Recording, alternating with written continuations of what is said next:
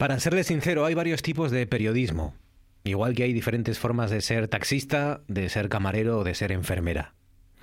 Hay varios tipos de periodista, aunque casi siempre luzca solo uno, ¿no? La, la estrella mediática, el tertuliano voraz e inteligentísimo, ¿no? El que, el que se embolsa miles de euros en muchos casos por mantener la tensión y a veces hasta por repetir como un papagayo las consignas baratas que fabrican en las cocinas de los partidos los que les convencen, ¿no? De estar luchando siempre contra el fascismo, contra el comunismo, por la libertad o por Cuenca.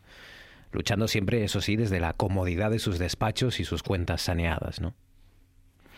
Pero bueno, luego, afortunadamente, por debajo de todo eso, sin hacer mucho ruido, luego estamos o están todos los demás. La mayoría, de hecho, ¿no?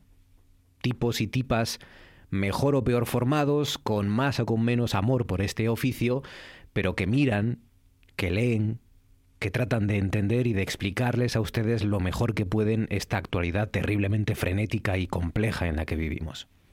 Están en nuestros periódicos, están en las radios, en las televisiones regionales, en las agencias, y a veces hasta se están jugando la vida.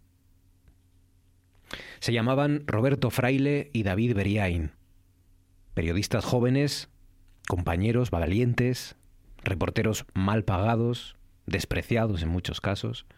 Seguro que leyeron algunas de sus crónicas, seguro que vieron muchos de sus reportajes, seguro, aunque no lo sepan. Porque eso también es lo bonito de este oficio, que ustedes no lo sepan, ¿no? Que no les importe quién escribe, quién graba o quién pregunta que entiendan lo que les estamos contando, ¿no? que lo comprendan, que lo asimilen, que tengan todas las claves necesarias para tener luego una opinión formada y luego ya pues que decidan con eso actuar o no actuar en consecuencia. Por cierto, ahí cuando actúan, ¿no? Ahí es cuando todo esto cobra algo de sentido, cuando se consiguen cambiar aunque sea un poco las cosas.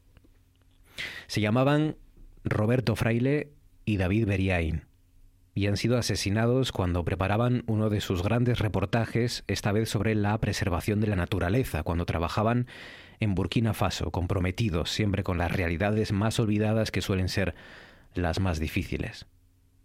En este caso ha sido la caza furtiva, otras veces fueron la deforestación del Amazonas, los daños de las petrolíferas, de las constructoras.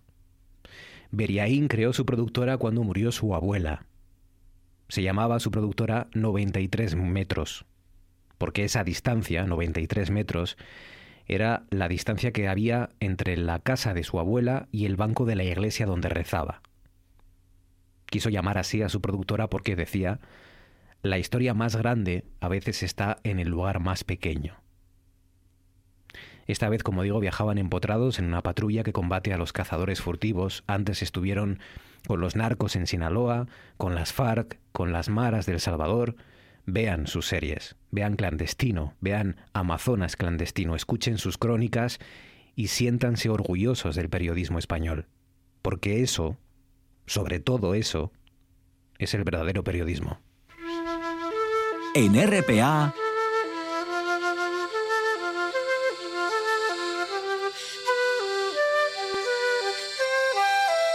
Noche tras noche.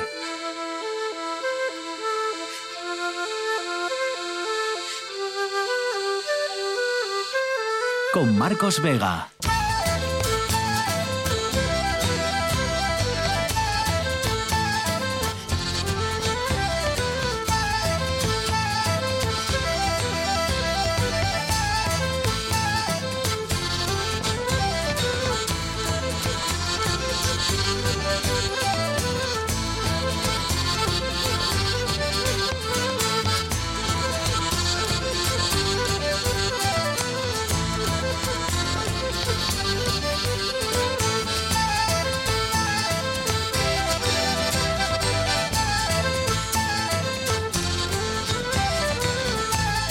Buenas noches, bienvenidos al espectáculo de la radio. Otro día por debajo de los 90 contagios y por fin parece, parece que estamos logrando aliviar la situación de nuestras UCIs y de nuestros hospitales. Poco a poco también da la sensación de que los asturianos vamos conteniendo y evitando la cuarta ola. Las malas noticias llegan por la vacuna de Janssen, la monodosis, ya saben, que el ministerio ha dicho hoy que solo va a llegar, solo van a llegar la mitad de las dosis prometidas para esta semana.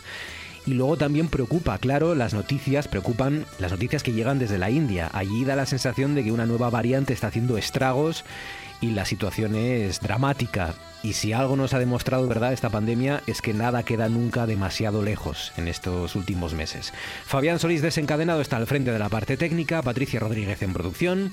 Son las 9 y 5 minutos, esto es Asturias y estas son las maneras que tienen para ponerse en contacto con nosotros a través de varias vías de conexión, de contacto, a través del Facebook Noche tras Noche RPA, a través del Twitter arroba NTNRPA y si nos quieren llamar, pues aquí estamos también para escucharles y para atenderles en el 985-080-180, 985-080-180 y si prefieren enviarnos mensajes de WhatsApp, pues al 679 11 7803, 679 11 78 03. En Facebook, Noche tras Noche RPA, en Twitter, arroba NTN RPA. Les preguntamos hoy dos cosas. Bueno, por un lado, continúan explicándonos y contándonos cómo ven a ustedes las, las grandes ocasiones, ¿no? El, el picoteo, las cenas y comidas de picoteo frente a la televisión. Y por el otro también nos pueden contar anuncios, sus anuncios favoritos, si son de la radio, si son de la televisión, cuál es el eslogan del que se acuerdan y sobre todo, porque a mí esto a mí me interesa, si alguna vez les sirvió el ver un anuncio, un buen anuncio en este caso, para comprar el producto en cuestión, ¿no? Lo que pasa es que a veces aquí juega, yo creo, más bien un papel subconsciente en nuestro, nuestro cerebro, de alguna manera. Dice por aquí, por ejemplo, Elena Picheleira, yo solo sé que en Estados Unidos durante los partidos de béisbol se agotan toneladas de nachos con salsa guacamole. Dice, hace no mucho incluso hubo una medio crisis porque no recuerdo muy bien el por qué, pero no había suficiente guacamole para la descomunal demanda de cada fin de semana. Dice, a mí no me gusta el guacamole, ya somos dos, Elena. A mí no me gusta el guacamole, pero es que además me parece que lo de mojar los nachos en la salsa es una invitación desde la grada o el sofá de casa a acabar repleta de lamparones. Sí, esto es un esto es un viaje complicado, ¿no? El del, Nacho, desde la salsa hasta nuestra boca, ahí se pierde mucha salsa en lugares muy poco oportunos. Dice Danara García López, palomitas para un partido y para una peli tapita de queso y picos. Dice Agueda González Díaz, frutos secos, si son almendras, mejor todavía. Facebook, Twitter, 985-080-180, 679-11-7803 para sus mensajes de audio o de lo que sea al WhatsApp. Patricia Rodríguez, buenas noches. Hola, buenas noches, Marcos. ¿Quién es el asturiano de este martes? Bueno, pues muy conocido también por todos, Juan Manuel Castaño Menéndez, pero más conocido seguramente por Juanma Castaño. Eh, que nació en Gijón en el año 1977 y es un comentarista deportivo español que presentaba la sección de deportes de Noticias 4 en cuatro precisamente con Nico Abad los fines de semana y los deportes de cuatro por la tarde y que ahora es el presentador del programa deportivo nocturno de la cadena Cope El Partidazo. Estudió en el Colegio de la Inmaculada de Gijón y se matriculó en Derecho en la Universidad de Oviedo, aunque no terminó esa carrera universitaria. En el año 1993 comenzó a participar en un programa en Ser Gijón llamado Jóvenes y Campeones, de donde pasó a Carrusel Deportivo y a Gijón Ser Deportivos, comentando los partidos del Real Sporting. En el año 2001 dio el salto a la redacción deportes de la cadena Ser en Madrid y se convirtió en ese momento en uno de los colaboradores más conocidos de la cadena y participó también en programas de televisión como el desaparecido Maracaná 06 de Paco González en cuatro. Ha trabajado en varias eh, concentraciones de la selección española de fútbol y también cubrió esa Eurocopa del año 2008. Pero también ha retransmitido cinco vueltas ciclistas a España, cuatro tours de Francia y dos giros de Italia y cubrió además el Campeonato Mundial de Ciclismo en Ruta 2006. Es autor del libro Podemos junto con Manu Carreño y Rubén Parra y dirigió y presentó en Canal Plus junto a Santiago Cañizares el programa El Día Después. El 23 de agosto del año 2011 se hizo oficial su fichaje por el equipo deportes de la cadena Cope, incorporándose a los programas Tiempo de Juego y al partido de las 12 y abandonando así su trayectoria en Canal Plus. Desde el 21 de agosto de 2016 dirige el partidazo, el programa nocturno de la Cope de domingo a jueves, en horario de 23.30 a 1.30 de la madrugada. Y en julio de 2018 terminó su relación laboral con Mediaset España, poniendo fin a 13 años en la empresa y luego anunció ese fichaje por Movistar Plus. Ahora acabamos de saber que el programa de televisión española Masterchef Celebrity contará en su sexta edición con Castaño, ya que este reality de cocina ha cerrado la lista definitiva de concursantes que van a participar en este concurso. Ha confirmado precisamente él mismo su presencia en los estudios de COPE, asegurando que compañeros, familia y amigos le han dicho que no fuese a hacer el ridículo. Y ha decidido hacerles caso y por eso ha dicho se apuntó. Además, ha añadido este asturiano que no ha, perdido la oportunidad de bromear sobre su nivel en la cocina. Eh, dice, mis compañeros que estén tranquilos, que conmigo no van a tener ningún problema porque no es ningún rival. Él va simplemente a ese concurso a aprender y a sacarse foto con los jueces. Este presentador y comentarista deportivo va a dejar a un lado por un tiempo los micrófonos para pasarse a los cuchillos. Dice que así deja un poco la radio y que tiene ganas de comer y de beber. Eso es lo que declaraba Castaño en este, eh, ante el anuncio de este programa va a participar, el Masterchef Celebrity, que por cierto están rodando aquí en Asturias también otra temporada. 11 sobre las 9 a esta hora en RPA. Nos vamos a las nubes.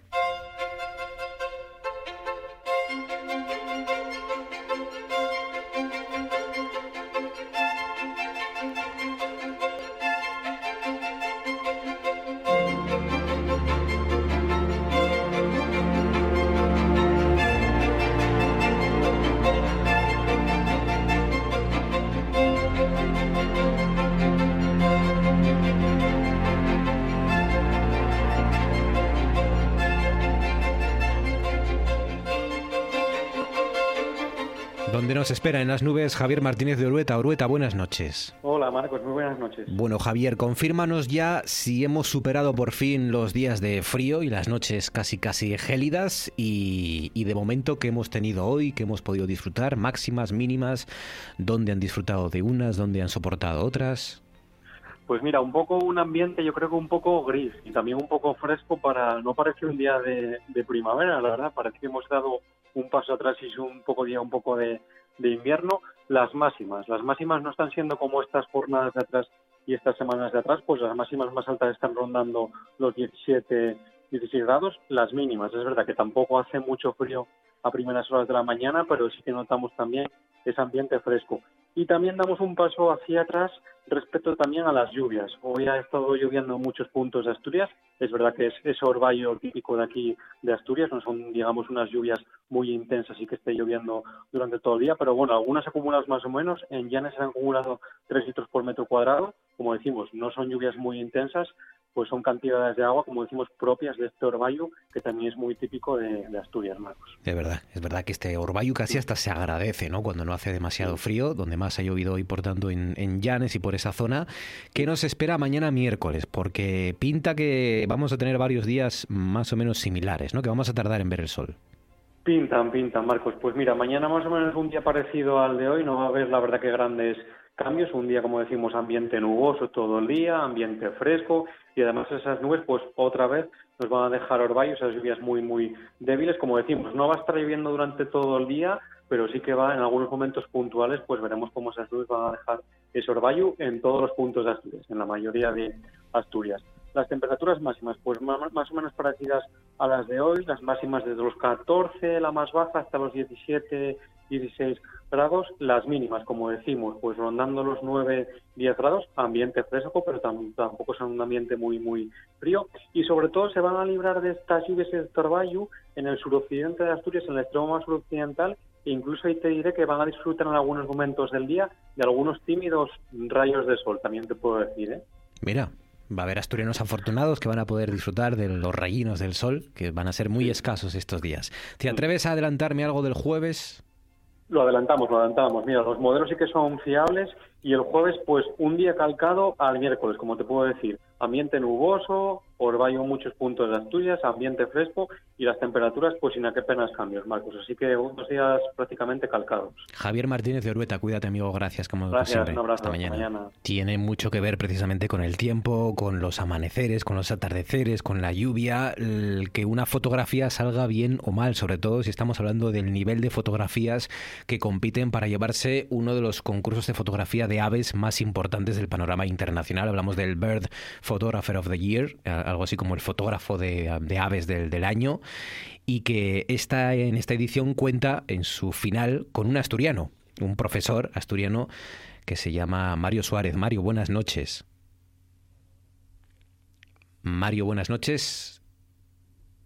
Ahora enseguida conectamos con Mario Suárez, considerado desde ya, bueno, ya desde hace tiempo uno de los mejores fotógrafos de aves del mundo, es avilesino, es nacido en Avilés, es profesor de primaria y, y, intenta pues eso, inculcar también en sus alumnos el amor por la naturaleza de una manera en este caso muy visual, claro, puede permitirse ese, ese formato ¿no? de presentarles la belleza de la naturaleza y de las aves en particular a través de sus imágenes. La imagen en particular que le ha servido para pasar a la final, en ella vemos casi la silueta, ¿no? Solo la silueta en negra, la sombra de un ave que está bebiendo en un arroyo y con una luz eh, amarilla, anaranjada, potentísima en lo que parece ser un atardecer. Ahora sí, Mario Suárez, buenas noches.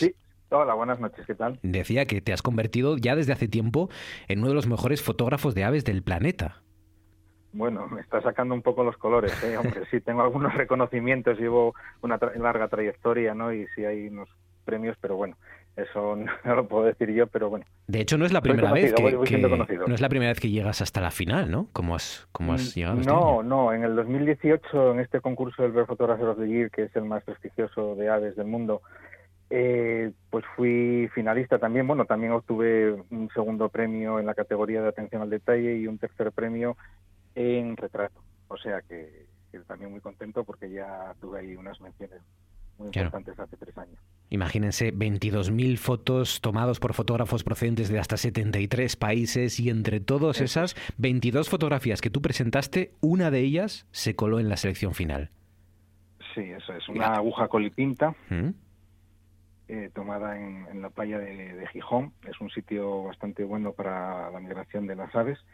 Y luego, como siempre, pues hay bañistas o gente paseando y tal, pues las aves poco a poco se van acostumbrando ¿no? a los bañistas y bueno y permite unas cercanías mmm, más que en otros sitios no aparte siempre reptando con cuidado de no molestar al ave y si ves algún momento en el que el ave se, se pueda sentir un poco pues acorralada por así decirlo pues paras y le das su tiempo y te vas para atrás y le das más más tiempo no la verdad es que la imagen en cuestión puede ser en San Lorenzo o puede ser en Australia no porque sí.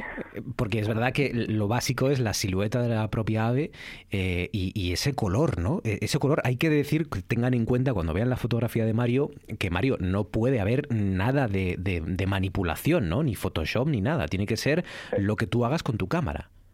Eso es, tienen que ser en los concursos internacionales de prestigio, siempre te piden el archivo RAW, ¿no? que es el archivo original que hace la cámara y no permite ningún tipo de manipulación. Entonces tú, una vez que te han escogido la fotografía, acto seguido te piden este archivo en donde ellos comprueban que tú no has, digamos, trasteado con Photoshop más de la cuenta, ¿no? Te permiten unos ajustes mínimos, pero no podrías, digamos, clonar o saturar más de la cuenta. Y en este caso yo lo que hice fue subexponer en cámara para conseguir esas siluetas de contraluz, ¿no? Ese toque misterioso que tienen siempre los contraluces. Y luego eh, también puse el ajuste de, balance de blancos en manual y lo, subí mucho para potenciar los naranjas de, de contraluz, ¿no? de los tonos cálidos de, del sol que se están metiendo en el horizonte. Entonces, al subir el balance de blancos a una temperatura, unos 10.000 grados Kelvin, pues consigues potenciar esos rojos, esos naranjas, ¿no? y le da todavía más fuerza a la imagen. La verdad es que eh, uno piensa que para participar en este tipo de concursos de imágenes de naturaleza os tenéis que ir hasta la selva amazónica, hasta lugares de, de, de recónditos de, de, eso, de Australia, de sitios de Nueva Zelanda. Y oye, en la playa de San Lorenzo, en nuestra playina de San Lorenzo sí. o playona, eh, ahí eh, también puede estar la belleza de la naturaleza, claro. De hecho de ahí ya salieron como cuatro o cinco premios internacionales desde hace ya unos 20 años que yo fotografiando las aves, o sea que imagínate, cuatro o cinco tendría, pero internacionales, o sea, importantes, ¿eh? muy importantes. Hmm. Eh, ¿Te queda también el, eso, la, intención de fotografiar otras aves exóticas que no pasan por Asturias, eh, de lugares remotos, o eso ya necesita a lo mejor más dinero, más inversión? Sí, yo tengo ahí, claro, los viajes siempre son dinero, inversión, entonces, nosotros los maestros, yo soy maestro de profesión, como dijiste al principio, en el Colegio de las Dominicas de Oviedo, pues claro, el sueldo del maestro, pues y encima si tienes familia numerosa como tengo yo, pues no, no te da para grandes viajes, ¿no? Entonces yo intento fotografiar aquí lo que tengo cerca de casa, que siempre hay cosas muy interesantes que hacer, y luego algunos viajes cercanos, por ejemplo, el Atlántico Norte, que es muy bueno para la cría de las aves, las colonias nidificantes, y son viajes cortos y baratos. No obstante, tengo ahí un par de viajes en la, digamos ahí pensados para ir en un futuro cuando pueda ahorrar un poquito para fotografiar aves más exóticas, como decías, como puede ser, por ejemplo, en las Islas Malvinas o también en Georgia del Sur, no las colonias de pingüinos, el pingüino emperador, también en la zona de, Alaska, es una zona muy buena para nidificante de todas estas aves que me encantan a mí de las limícolas. O sea que yo creo que tengo esos dos, destinos, dos destinos. En el hemisferio norte, Alaska, y luego en el hemisferio sur, la parte de Antártida y todo eso. Mm, ¿Por qué aves? Bueno, me, gustar me gusta todo. ¿eh? De hecho, es curiosamente la noticia que sacaron en la Nueva España y en la Voz de Asturias esta semana pasada y este fin de semana relativo al premio, adjuntaron otro premio que también salió esta semana y es un, son unas texturas, ¿no? O sea que también también hago de todo, a veces también con mamíferos he conseguido premios, pero las aves desde muy pequeñito me llamaron mucho la atención, quizás yo creo por esa porque vuelan, ese, ese sentido de libertad que te pueden transmitir, ¿no? Con el vuelo. Me llamaron desde desde niña, me llamaron las aves muchísimo la atención y cuando dejé un poquito la fotografía más documentalista, más tradicional de, de, lo que es, digamos, fotografiar lo que tenemos aquí en Asturias de paisajes y tal, pues me metí de lleno en las aves, ¿no? Por, por, yo creo por esa llamada desde, el pequeño, desde que tenía desde pequeño y que me, me atraía muchísimo. Hmm.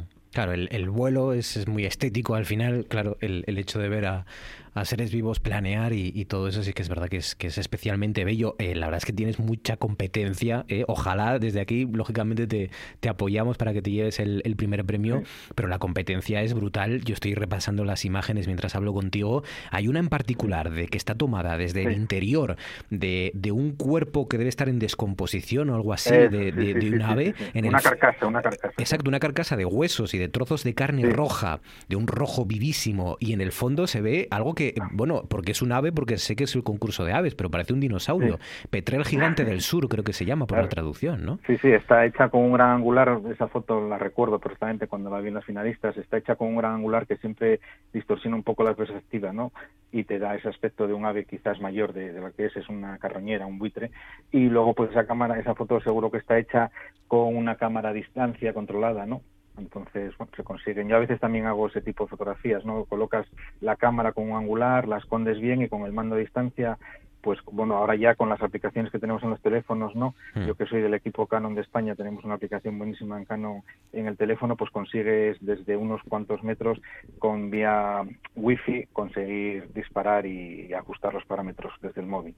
Pues nada, vean las fotos finalistas, disfruten, sobre todo de la de nuestro paisano Mario Suárez. Eh, por cierto, esto se da en septiembre, ¿no? El premio, sabemos. Que... En septiembre, en la sí, en la feria ornitológica más importante de Inglaterra, que también es la del mundo, pues ahí se fallan ya los premios. Me hmm. imagino que me informo un poquito antes, a ver si hay suerte. Ojalá, ojalá, mucha suerte desde aquí. Eh, supongo que las vocaciones de la FONAS, de la Sociedad de Fotógrafos de Naturaleza de Asturias, con todo esto habrán aumentado, ¿no? Digo yo.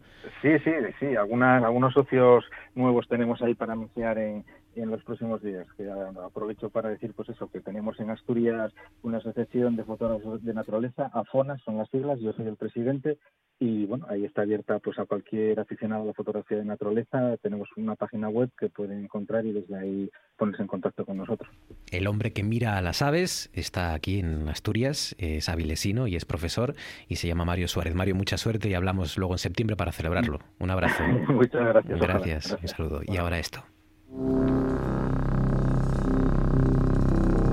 Esto es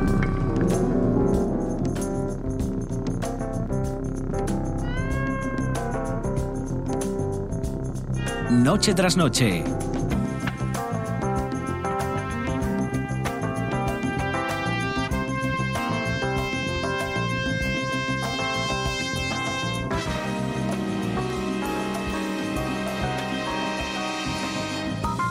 Con Marcos Vega.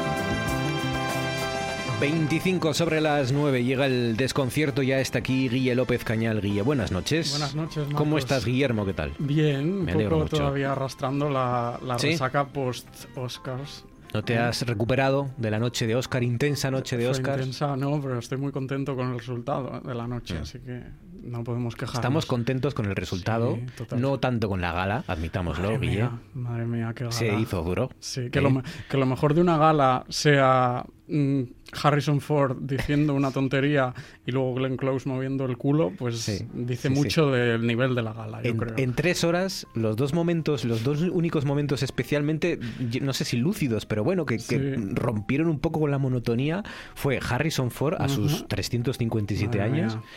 Eh, leyendo una crítica que le habían hecho Sí, de... sobre Blade Runner. sobre ¿no? Blade Runner, Sí. que la ponía a caldo, la Sí. crítica en cuestión. ¿no? Para demostrar a los jóvenes que, bueno, que había que insistir y que no se desmoralizaran, ¿no? Con este tipo de críticas. Y luego el momento de Glenn Close, a sus 458 años también, eh, moviendo el cucu, ¿no? Eh, Perreando ahí. Perreando. Sí, sí. Sí, sí, sí. Como para celebrar su octava derrota. Su octava derrota, claro que sí. Cero nomina- ocho nominaciones, cero sí, Oscars. Sí, sí, sí, es tremendo. Para Glenn Close, y se lo toma con mucho humor, como, hay que tomarse esas cosas. Y Frances McDormand, seis nominaciones y tres Oscars como protagonista que entra ya en la leyenda de los récords, esta Es mujer, y con todo merecimiento, en mi opinión. ¿Como protagonista los tres? Los tres como ¿Fargo no era de, segunda, de secundaria? No. Siempre creo que Fargo es como secundaria, ¿no? Es claro, que- era la prota de Fargo. ¿no? Claro, pero es que el- en Fargo ella aparece, la primera media hora no sale ella, sale a partir de la... y además es una peli cortita, Sí. pero bueno, que es maravilla. Tres eh, anuncias a las afueras, Fargo y ahora No Mandan. Eso es. Tres protagonistas, tres me- ah, Oscar a la mejor actriz. Que se dice pronto. Qué auténtico monstruo. Además ella va mm, despeinada, eh, da un discurso de 15 segundos, no, Aúlla. no, no puede, sí, sí, no soporta más esta postureo y, y- y mira, bienvenida sea. sí, sí, sí. Además que está ahí con su marido Joel Cohen, que está al para cual. Son los dos. A mí me gustaría conocerlos en persona porque debe ser un cachondeo tomar algo con esos dos. es el anti-Hollywood, ¿no? Es total, total. Es- es- Es- están lejos de todo, de todo glamour. sí, de todo glamour de de, toda- de- de cualquier eh, faceta del entretenimiento, ¿eh? porque Sí, si los músicos fuéramos así, gallo cantaría. Y escucha, que eh, la verdad es que mm, conociéndonos a los paisanos o algunos paisanos, eh, el Joel Cohen siempre estar en un segundo plano Sí, porque sí, sabe sí. que a pesar de todo, a pesar de ser uno de los hermanos Cohen, Ajá. la que es protagonista en esta en este jaleo y en esta jarana Siempre. de los Hollywood es ella. Siempre, es siempre. ella, ¿no? La, la verdadera protagonista, la que estamos deseando ver siempre y, Claro. y él sí hace de acompañante y estas cosas, pero pero sí que se sabe mantener en un segundo plano como en este caso debe ser, porque, porque es más importante ella. Claro. A pesar de todo, yo creo que es más Claro. importante ella todavía. Pero sí, sí, Sí. nos ha gustado, estamos de acuerdo, sobre todo con las los Sí. premios a mejores interpretaciones. Y Anthony Hopkins, toda una leyenda muy mayor también, desde Gales agradeciendo. Durmiendo, no como nosotros. Claro que sí, no ¿eh? como nosotros. Porque él se lo puede permitir. Un señor de 83 años en Gales, Claro. con un paisaje maravilloso Ah, detrás. Se levanta el día siguiente para grabar y decir gracias. Y lo cuelga en Instagram. Así, en todo Instagram. se puede hacer así. Sí, sí, sí, Dicen que fue, no sé si fue una hija o no, una hija no, o alguien que le hizo una cuenta que a él empezó a gustar lo de Twitter. Sí, y él, está, él es una, es una, es una de, las, de las personas que por lo menos da gusto seguir con estas cosas, porque eh, mm, lo comparte para transmitir energía y para positiva. bromear, y para y bromear, cosas, ¿no? sí, sí, sí. en redes sociales, a pesar de que ser un tipo que debe ser muy, muy insoportable. en Sí, debe- determinadas sí, cuestiones. él, debe lo, él lo reconoce, ¿no? Que es un sí, fue egoísta, conflictivo. que es un déspota y que sobre todo cuando era que tenía adicciones al alcohol, es. que era insoportable. Pocos se libran, pero como dijo esta mujer, Frances, el, nuestro, el trabajo es mi, mi espada, es mi voz y mi voz es mi trabajo y me gusta mi trabajo. Es verdad. Así que, que vamos a dijo. quedarnos con eso. Bueno, no Sí. vamos a hablar de, de música y de Oscars. Mañana sí, volveremos a hablar. Mañana resolvemos la porra. Ay, qué ¿Sabes quién ha ganado la porra? No lo sé, no lo, no lo sé. Mañana veremos. a ver. Mañana sabremos, Qué desvelaremos intriga. ¿Y qué, quién qué nos jugamos? ha ganado la porra. Hombre, el honor, Ah, bueno. el reconocimiento de la audiencia asturiana. Pensé que era algo más... No, hombre, hombre, ¿más quieres que eso? El reconocimiento de la audiencia de, de, de RPA. perfecto, perfecto. El que gane Es mañana sufi- la porra. suficiente. Mañana desvelamos quién ha ganado la porra. Muy bien. Eh, pero lo vamos a unir la música con los Sí, libros. el otro día fue el día del libro y viernes. aprovechando que, que- que pasa y que nunca es mal momento para hablar de libros, vamos a relacionar un poco algunos ejemplos del siglo XIX en adelante por los que algunos compositores tomaron fuentes literarias como inspiración o incluso que la literatura se inspiró en la música. Vamos a empezar con un primer ejemplo que es de, lo- de- de esto, de literatura inspirada en música. Una sonata para violín y piano de Beethoven, la Opus 47, cuyo subtítulo, Sonata Kreutzer, fue utilizado por León Tolstoy para una novela corta suya que se titula también La Sonata a Kreutzer. Y vamos a escuchar uno de sus enérgicos fragmentos del primer movimiento.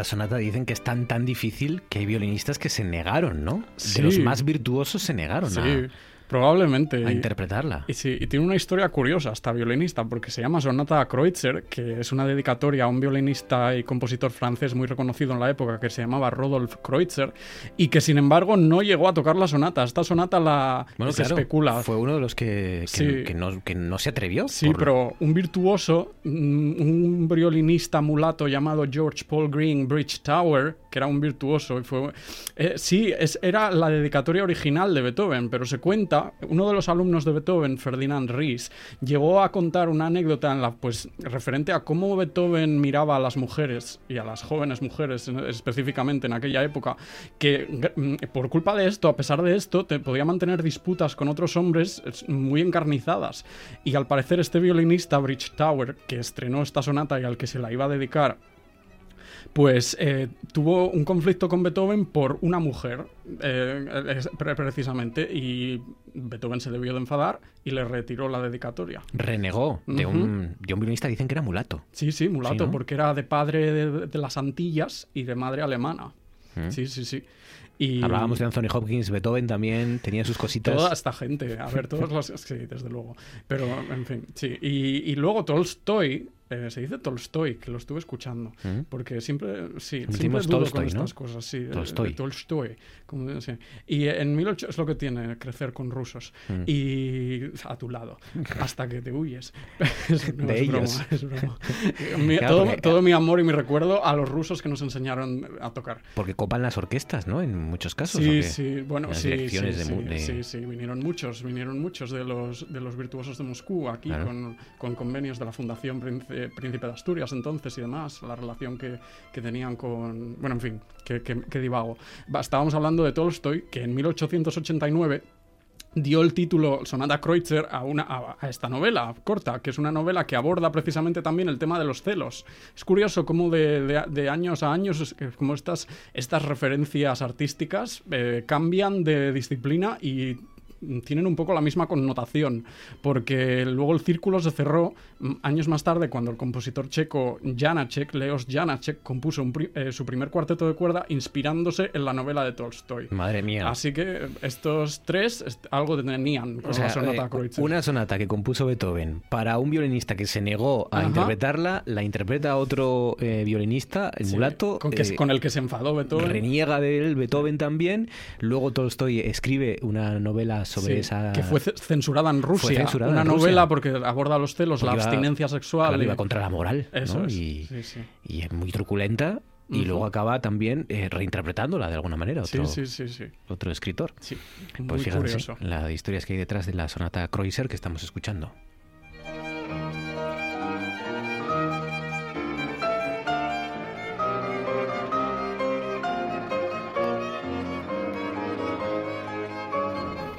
Pues de Tolstoy a Byron. Sí, Lord Byron, pero ahora, pero concreto, nos vamos a una obra del compositor francés Héctor Berlioz eh, llamada Harold en Italia. Eh, vamos a escuchar un fragmento.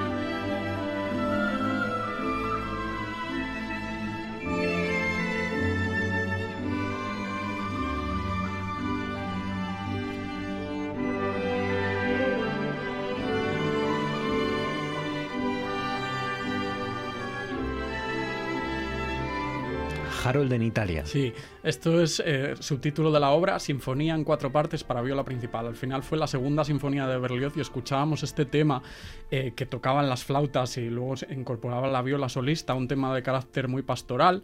Y esto es una obra que eh, escribió Berlioz en 1834, inspirada en un poema narrativo de Lord Byron llamado Las peregrinaciones de Childe Harold o de Child Harold, que es un poema narrativo que describe los viajes y las reflexiones de un hombre hastiado de su mundo y que goza los placeres de las tierras foráneas. Y esto es, pues, es un reflejo de la hartazón de una generación que estuvo marcada por el contexto postnapoleónico y revolucionario. Y bueno, Berlioz era todo un orquestador y escribió también un tratado y sobre ello y fue un compositor con mucha imaginación que para sus obras y con un gusto especial pues por la literatura de los clásicos de Virgilio, Shakespeare, Goethe o Sir Walter Scott. Y esta obra fue un encargo para Paganini, pero luego Paganini se enfadó también. También Esto va de enfados. ¿Cómo son esta gente? Qué repugnantes los, los genios. Mucho, porque es que al Pa- Paganini quería tocar la viola en esta obra, pero claro, como la viola está integrada en la obra de una manera que no es mm, tan vir- lo virtuosística que Paganini pensaba que debería haber sido, pues se enfadó y, y al parecer mm, se- fue una decepción para él. Eh, eh, estaba pensando precisamente en decepciones que poca gente ha decepcionado a más genios también que Napoleón. Sí. Mucha gente confió en Napoleón antes de hora, me, Claro. me temo. Beethoven también, Antes claro. de tiempo, Sí, por sí, eso. sí. Beethoven también. Sí, sí, sí. Y aquí estaba Lord Byron Sí, porque, escribiendo sobre... claro, porque Berlioz lo con- concibió el papel de la viola solista un poco como representando un antihéroe byroniano. Y claro, esto igual pues no tenía toda la preponderancia, el protagonismo que, que Paganini esperaba que iba a tener. Berlioz inspirándose en los Abruzzi. En los Abruzzi, montes Abruzzi de Italia. Sí. Mm. Que es un sitio muy bueno para Sí. inspirarse casi para cualquier cosa. ¿Lo conoces? Sí. Ah, Sí, sí. bien. O sea, lo conozco de, de fotografías, Ah, ¿eh? de no estado allí. fotografías, no he bueno, vale, allí. igual. ¿Tú has estado? No, yo que va en No. Italia nunca, me gustaría. Esto, de hecho, esto es el tercer movimiento de la obra y se llama Serenata de un serrano de los Abruzzi a su amada. Vamos ahora al impresionismo Vamos francés. al impresionismo francés.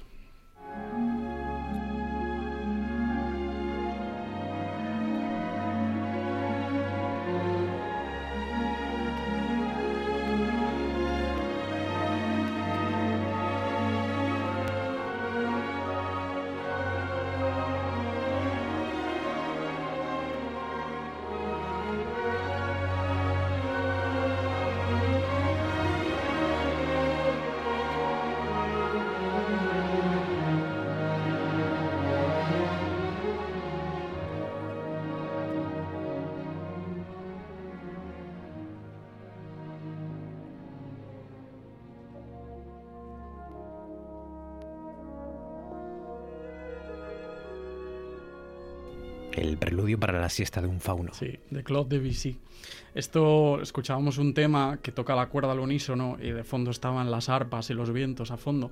Y la música de Debussy, que además de que, la asociemos con la pintura impresionista, está más cercana a la poesía simbolista de autores como Stéphane Mallarmé, que es eh, en quien se inspiró para componer esta obra, que es el eh, preludio a la siesta de un fauno, de 1894, y se inspiró en uno de los poemas considerados más grandes de la literatura francesa, La siesta de un fauno de Mallarmé, que describe a, a un fauno, que era una criatura mitológica que habitan los bosques y es medio humano, medio cabra, y según Debussy un ser simple, sensual y apasionado, que despierta en los bosques tras una siesta causada por el vino y que trata de recordar si lo visitaron tres ninfas o si fue un sueño.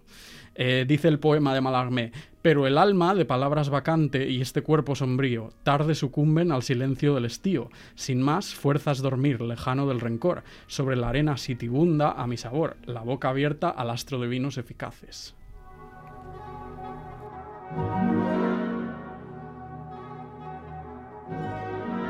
Ahí está el fauno jugueteando en la música de Debussy, que yo creo que es, el, fíjate, el uno en el, el único, eh, tengo la sensación, ¿eh? el, el único estilo en el que se, la música sí que se parece a la, a la pintura. ¿no? ¿eh? que, que, puedes mirarla ¿No? más, más de cerca la pintura y escucharla. Tú puedes ver eh, cuadros y, pinturas impresionistas escuchando a Debussy Sí. Pero, pero a mí me cuesta, por ejemplo, ver obras, yo qué sé, eh, barrocas escuchando Claro, porque, Al, porque al final eso aquello era música absoluta y estos, todos estos compositores en el siglo XIX con estas corrientes eh, se inspiran de elementos extramusicales y juegan un poco también con la sinestesia, que es esto de, asociar los sentidos de unos sentidos a otros, ver la música o u oír la pintura, todo mm, esto. Claro, claro, claro.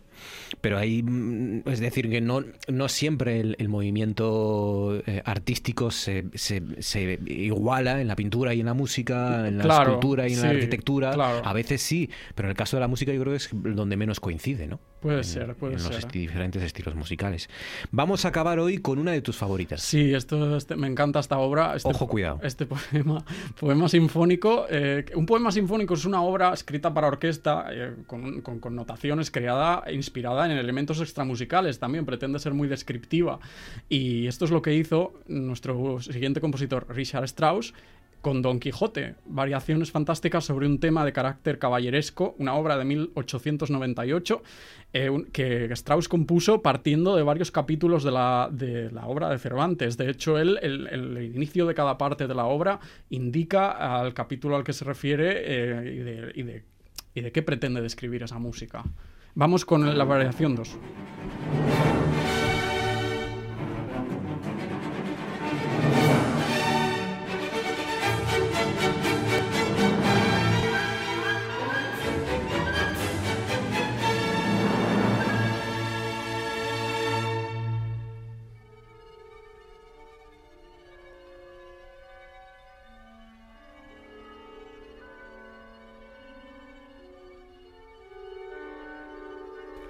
Que están haciendo ahora los vientos es interesante. Sí. Pero son como válidos, ¿no? Eso eran, sí, oíamos eso que hacía, ah, ah", eso de antes eran, refleja los válidos del rebaño de cabras, que es el capítulo al que nos remite esto. Y, luego este, este momento así tan nebuloso es, quiere reflejar un poco la conciencia de Don Quijote antes de volver a atacar. ¿Podemos oírlo desde el principio otra vez, Fabián? Vamos a oírlo desde el principio para oír a las, a las cabras. Sí, cómo, cómo luchan con este rebaño. Sí, sí.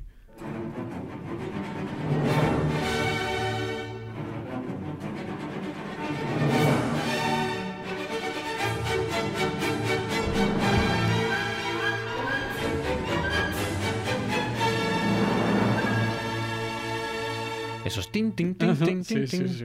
Ah. Estos son los válidos de... De hecho, Strauss escribe beligerante en la partitura. Y la obra está construida... Es un tema con variaciones, la obra. Y el violonchelo representa a Don Quijote solista, el violonchelo solista y la viola solista a Sancho Panza. Ah, y presenta primero un tema para cada uno, hay una introducción de la obra y luego la obra discurre en 10 eh, variaciones, creo que son, y un epílogo. Y cada variación se corresponde con un capítulo o momento de la obra de Cervantes. Mira qué buena manera de explicar el Quijote y no que te lo, que no te lo metan ahí con, con 13 años o 14 años en vena, que, que, estás maldiciendo a, Cervantes el resto de tu vida. Es una maravilla esta obra, es una maravilla. Y, y es los clarinetes, oboes y flautas pretenden asemejarse a, los balidos. Y vamos ahora a escuchar para acabar otro ejemplo, que es el del inicio del epílogo de esta obra, que es una bella melodía que canta el cello solista y que representa a Don Quijote ya cansado cuando ha vuelto a su casa al final de la obra, donde permanece en la cama antes de morir recuperando la, cordura. Seguimos con Richard Strauss y seguimos eh, escuchando lo que le evocaba el Quijote.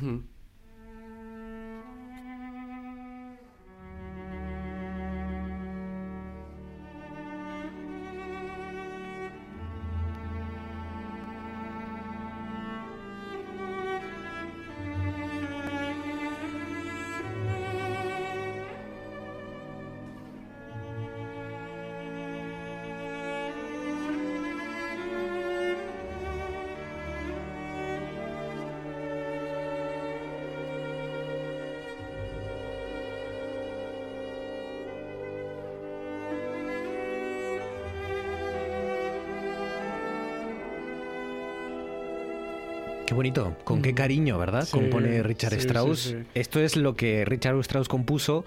Si te parece, Leo, lo que Cervantes eh, escribió en este último capítulo que le, al que puso música Richard Strauss, decía, dice Cervantes, ya fuese de la melancolía que le causaba el verse vencido o ya por la disposición del cielo que así lo ordenaba, se le arraigó una calentura que le tuvo seis días en la cama, en los cuales fue visitado muchas veces del cura, del bachiller y del barbero, sus amigos, sin quitársele de la cabeza Sancho su buen escudero. Y a esto tan hermoso y tan entrañable, con el cariño que también Cervantes y el propio Richard Strauss le tienen a, a Don Quijote.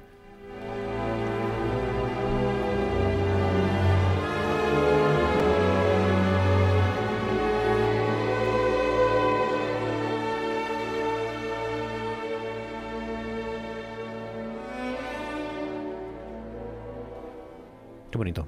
Esto es una pasada hasta ahora. Es, eh, y luego el final de la obra, el final total, eh, tiene un punto muy irónico, porque Strauss como que puede ser que nos quiere decir que Don Quijote no recupera la cordura, porque aparece, la obra está llena de motivos y de leitmotivs salpicados por ahí, y hay uno que es el motivo de la locura, que se lo hace el clarinete, que hace como para arriba, para abajo, que, que representa un poco pues esto, las idas y venidas de la mente de Don Quijote, y acaba la obra con eso en un punto muy irónico y que pues pretende un poco, yo creo, contrastar con eso, que, que al final este, este héroe no recupera la cordura del todo. Es un mito moderno, es nuestro mito moderno y por lo tanto pues también ha inspirado, como el caso de Richard Strauss, mm, a muchos otros genios. El Quijote y la literatura a través de la música clásica. Mañana te quiero aquí en el Molavas. Qué ilusión. Preparado para sufrir la humillante derrota de la porra o ser el pues glorioso vencedor. Pues mejor actor de nuestro ¿eh? Cuidado. Mejor actor acertaste, y era difícil, ¿eh? Era el más difícil, de hecho lo dejaron para el final. Qué desastre. ¿Qué desastre qué? El final de la gala. Ah, sí, que no pusieran la mejor película al final. ¿Qué es esto? Es un desastre. ¿Qué es esto? Pero bueno. Mañana hablamos, Guilla. Gracias, gracias. Marcos. Un abrazo. Además, los vecinos están trabajando en la confección de pancartas contra la Expo 92, con las que se pretende inundar la carretera comarcal 330 que une Granada, Sevilla, queremos decir, con el Levante.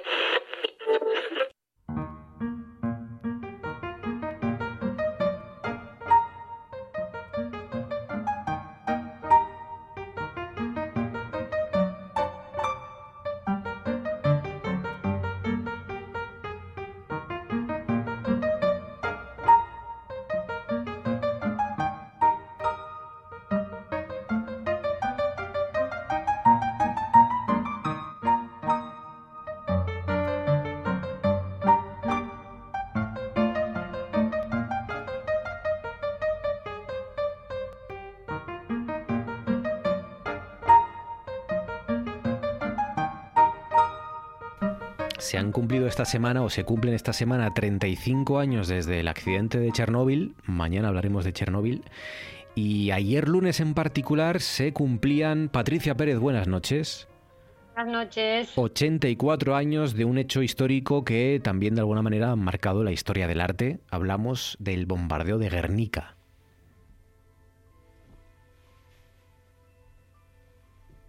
El bombardeo de Guernica y del Guernica. El ejército del Ebro, rumba rumba rumba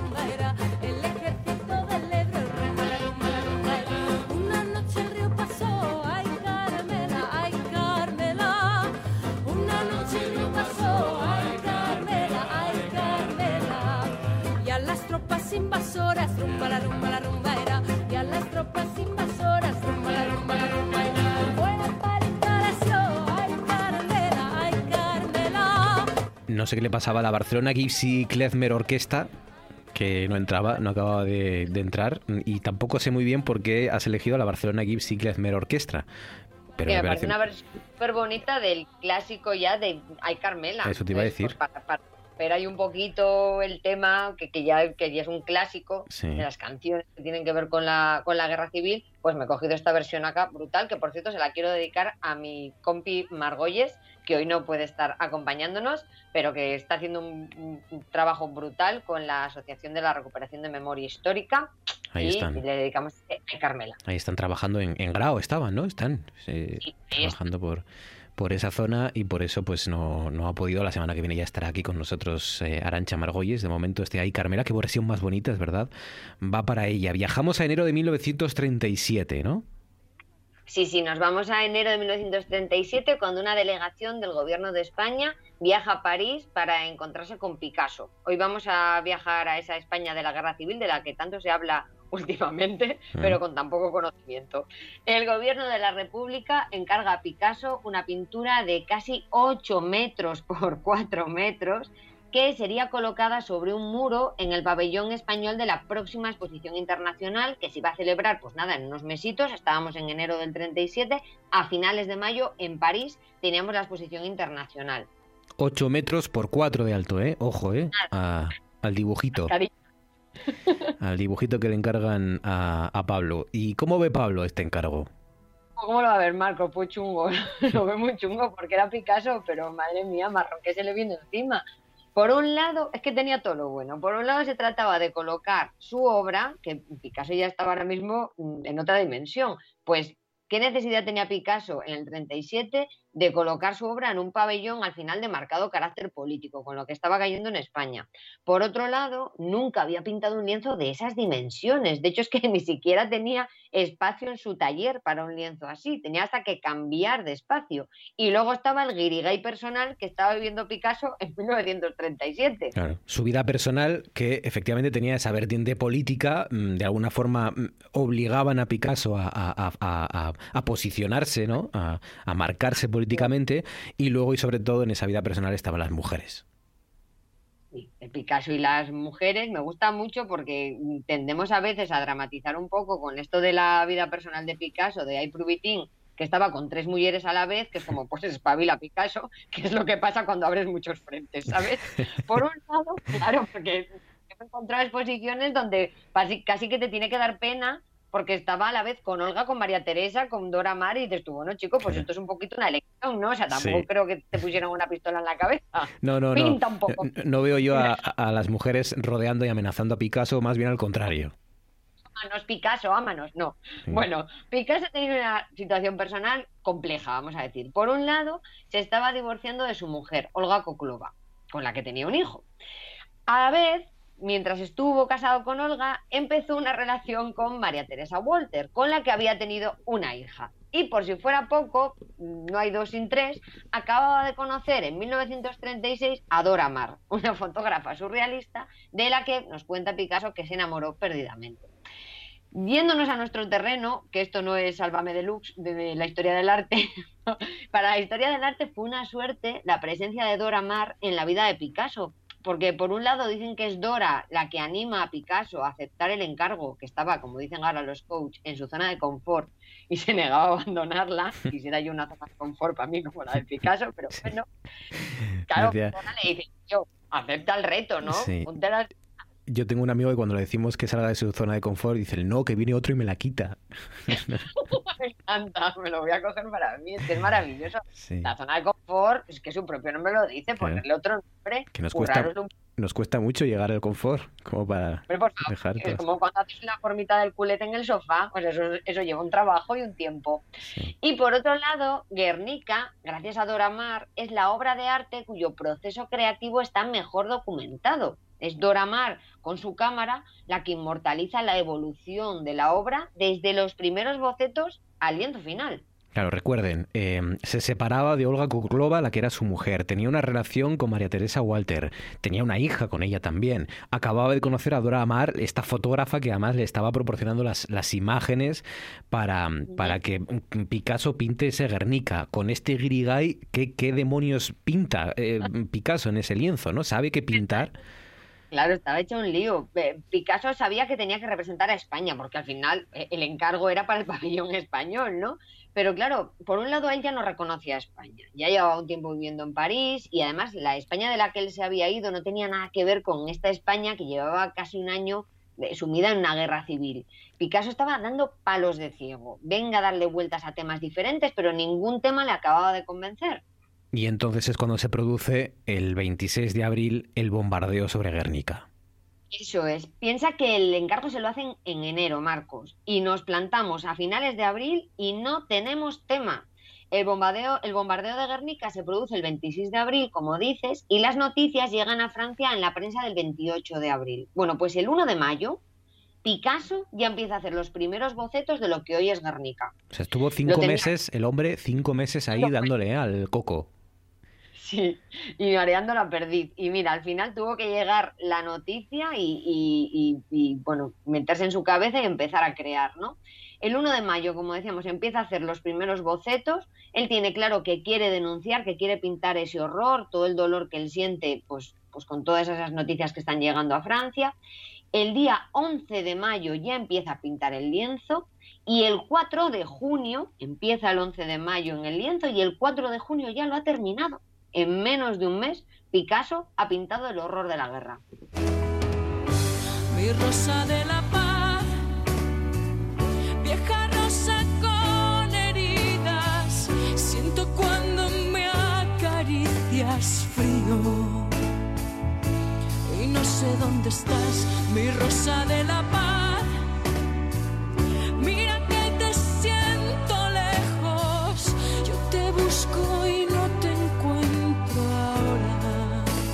Una cosa es eh, poner el pánico del folio en blanco y otra cosa es el pánico de tener un lienzo de 8 por 4 metros delante. Esto sí que es eh, el terror del, del, lienzo en blanco durante cinco meses. Estuvo estuvo Picasso delante hasta que consiguió eh, motivarse ¿no? y, inspirarse para, en cuestiones de, días, prácticamente, pues acabar el, el, Guernica. Hay polémica sobre que Picasso cobrara por pintar ese cuadro, ¿no? Mira, ¿te acuerdas que hace un tiempo habíamos hablado de una noticia donde Pérez Reverte denunciaba el hecho de que Picasso, bueno, casi, casi llamaba Picasso pesetas, ¿no? Por haber cobrado por la obra. Pues ayer, que en las redes de Cuéntame un cuadro, pues pusimos una imagen de Guernica para conmemorar precisamente el bombardeo y contábamos así muy resumidita la historia del cuadro que estamos contando hoy, una persona en las redes de Cuéntame denunciaba que efectivamente que Picasso había cobrado por la pintura y entonces pues se ve que eso invalidaba pues todo lo que Picasso había querido denunciar en Guernica. Si cobras, pues como que ya no vale, ¿no? qué, qué tontería, de algo tendrá que vivir, porque Picasso cobró por el Guernica. Mira, la suerte que tenemos de estar hablando de una obra de arte pintada en el 37 es que pues no ocurre ¿no? como si hablamos con, sobre una del siglo V antes de Cristo, que tenemos que deducir. Aquí hay muchísima documentación.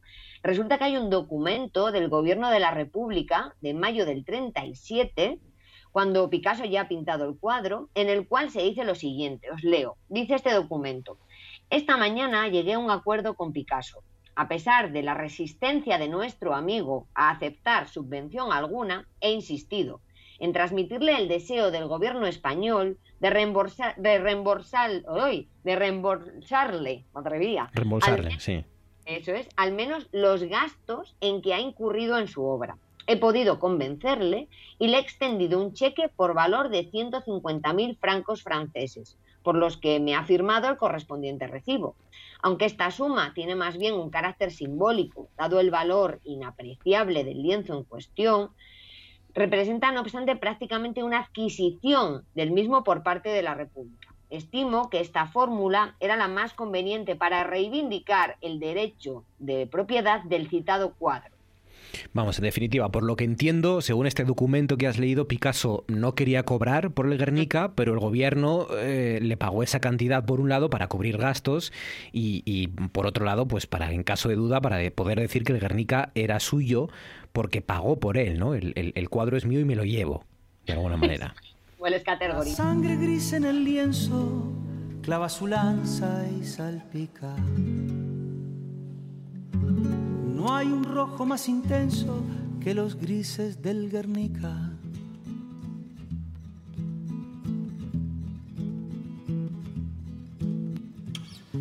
Cada trazo en la pintura. No hay un rojo más intenso que los grises del Guernica. No sabía yo que Jorge Drexler le había cantado al, al Guernica. ¿Qué Hace nos... unos años sí. una sesión de Radio Televisión Española Ah. donde a varios músicos a cantar delante de Guernica. Es verdad. Que, imagínate lo que tiene que ser ya solo que te cierren la sala de Guernica para ti. Que estaba Rosalía también por ahí, creo que tiene una de las canciones. Sí. En, estaba Marlango, estaba Drexler, que Mm. mm, abre la boca y sale poesía. Este señor, ya sabes que, que, vamos- que lo amo con todo mi ser. ¿Y qué nos muestra, ya para acabar, qué nos muestra Picasso en ese cuadro? Pues curiosamente en este cuadro histórico, que al final está hablando de un, acontecimiento histórico, no aparecen ni aviones ni ninguna alusión concreta a Guernica. Picasso quiere representar el horror de las guerras, pero de todas las guerras. Él quiere hacer un cuadro universal. Aparecen animales que simbolizan la inocencia frente a la barbarie humana. El caballo se estremece de dolor, grita al cielo. El toro, que está observándolo todo con los ojos muy abiertos, está asustado. El toro normalmente en, Picasso es un animal fiero, pero aquí no, aquí el toro está muerto de miedo. Y entre la cabeza del caballo y el toro hay una paloma, que es el símbolo de la paz por excelencia, que también está huyendo horrorizada. Picasso llena la obra de mujeres, una madre que sostiene a su hijo muerto en brazos, mu- mujeres que huyen del fuego. Dicen que Guernica al final es una imagen del infierno, pero en este caso fue un infierno real. Y en la parte inferior del cuadro aparece un soldado con la espada rota, y de la mano del soldado y de la espada surge una flor. Es como si Picasso quisiera dejar un sitio para la esperanza con esa flor. Te comenté antes que Picasso hacía una imagen universal de la guerra, pero sí que hay un elemento que nos sitúa no en el espacio, pero sí en el tiempo, la lámpara. La lámpara, que fue uno de los últimos elementos que Picasso introdujo en la composición, le dio muchas vueltas, primero fue un sol, luego fue un ojo y finalmente fue esa lámpara. La lámpara sí que nos indica que estamos en una guerra actual, en una guerra moderna, que solo en el tiempo de la máquina se puede matar de la forma en la que se mató en Guernica. Picasso quiso hacer esa imagen, cobrase o no cobrase por ella, para que la humanidad no volviera a repetir ese horror que él estaba viendo. Todavía faltaban los grandes horrores del siglo XX y por desgracia en el XXI no lo estamos haciendo nada mal. 84 años del bombardeo de Guernica y, y 84 años del hecho histórico que inspiró a uno de los cuadros más famosos de, nuestros pintores, de uno de nuestros pintores más importantes de, la historia y de la vanguardia fundamentalmente, Pablo Picasso y el Guernica. Y ahora abrimos mercadillo porque aunque hoy no esté con nosotros Arancha Margolles, luego a partir de las once y media, como siempre, si la van a poder escuchar en Sentir Asturias, y a ella y, a, y también a José Antón Ambás, el enfermero de Luca, que también les va a contar el, el año, duro año que están teniendo en nuestros hospitales. Eh, tienen a David San Pedro esta noche, el, el- el portavoz de... Con, de Tienen, ¿eh? ¿eh?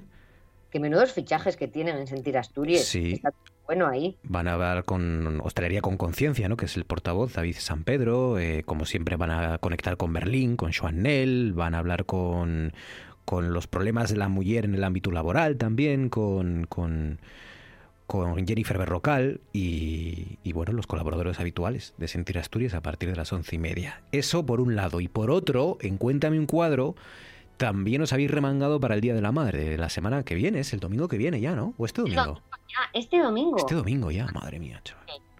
Que yo estoy aquí haciendo promoción de mis regalos del Día de la Madre, pero es que yo todavía no tengo el regalo de la mía. Madre mía, es intolerable esto, ¿eh? Es que Claro, porque yo le voy a regalar a mi madre un vídeo de mí misma, que es un poquito esto narcisismo. O sea, que yo lo tengo muy chungo, ¿eh? Ya, pero uno, tú, a tu- tú a su vez eres madre, con lo cual como que eso se solapa un poco, ¿no? Compensa.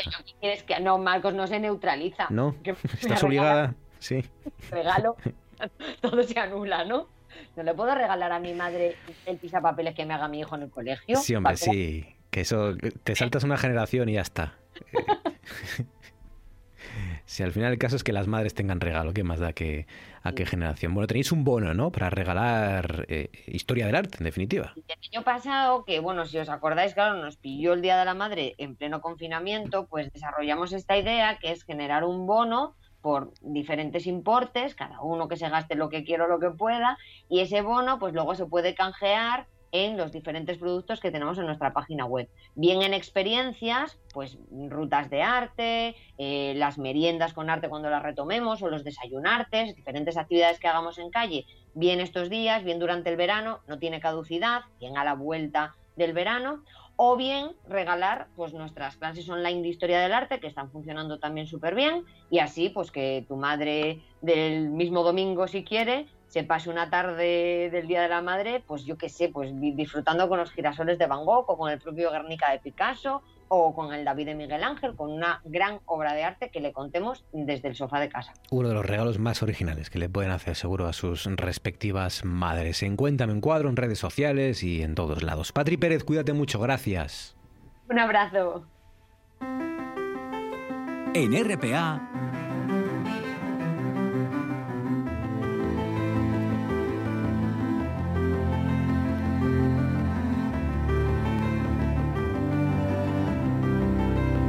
Noche tras noche.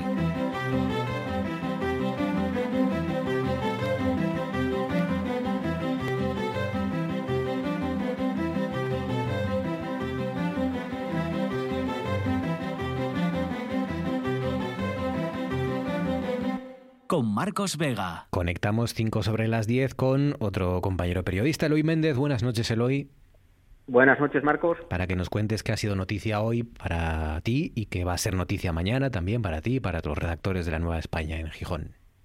Bueno, pues eh, ha sido noticia hoy y es un tema del que quizás no se está hablando mucho a raíz de una polémica que ha habido eh, sobre la inscripción o no de una competición de, de, los canteranos del Sporting, sobre, sobre cómo están llevando los deportistas de base, los deportistas que no son eh, que no juegan en, en la élite o en las categorías superiores Mm. y sobre todo lo- lo- la- la- los deportistas, los niños, los jóvenes que se están formando, cómo están llevando todo este tema de la pandemia. Es decir, estamos ante una generación, entre comillas, perdida, entre mil comillas, porque no lo estará del todo. Bueno, pues ya hay bastantes teorías al respecto. Ya hay quien apunta, ya hay expertos que apuntan que efectivamente este año largo de parón eh, que muchos niños pues que practican fútbol, eh, balonmano, cualquier otro otro deporte eh, han sufrido va a tener repercusiones importantes en su desarrollo como deportistas. Es decir, que quizás tengamos que estar abocados hacia, hacia una generación eh, un poco peor, por decirlo de forma muy simple. Eh, hay quien apunta que sí, que de forma indudable un niño, dependiendo de la edad eh, a la que le toque, eh, un año largo de parón en la práctica deportiva le influye luego posteriormente. Bien, el deporte, como sabemos, es mucho más que eso y sobre todo en esas edades, pero no es, pero no es precisamente eh, un tema menor, porque también se ha eliminado esa forma de convivencia que más allá de llegar o no a la élite es fundamental, ¿no? En la formación de cualquier persona. Claro, eh, eh, olvidamos a veces eso, efectivamente, ¿no? Que llevan un año sin practicar deporte, muchos guajes, mucho deporte de base, que prácticamente han, han- tenido un parón de un año que es importantísimo en, de- en determinadas generaciones y en determinadas edades, ¿no? Eh, eh, lo que tú dices no es solo la, actividad física, es mucho más lo que uno aprende, ¿no? En, en el deporte de equipo, fundamentalmente, ¿no? Compartir derrotas, compartir victorias, compartir Y, y eso, pues seguro que se va a notar. No sé si mucho o poco, pero seguro que... Es, es una parte más de las relaciones sociales, seguramente, Claro. mira, visto desde ese prisma, pero bueno, tendrá repercusiones sin ninguna duda en el desarrollo tanto deportivo como incluso personal, en lo que es el desarrollo emocional de, de- de muchos chicos, pues que a lo mejor se están perdiendo, o no, a lo mejor no, seguro se están perdiendo muchos momentos de convivencia y de aprendizaje en valores, que es lo que yo creo que el deporte da sobre todo a esas edades. ¿no? ¿Y mañana qué será noticia? Y mañana, bueno, pues podremos hablar un poco de las térmicas. Estamos haciendo bien la descarbonización, la famosa descarbonización, la estamos haciendo bien aquí en Asturias. Eh, sí, estamos renunciando poco a poco a las térmicas, poco a poco, poco a mucho, a pasos casi agigantados. Hombre, en otros países no lo están haciendo, eh, fuera de la Unión Europea, lógicamente.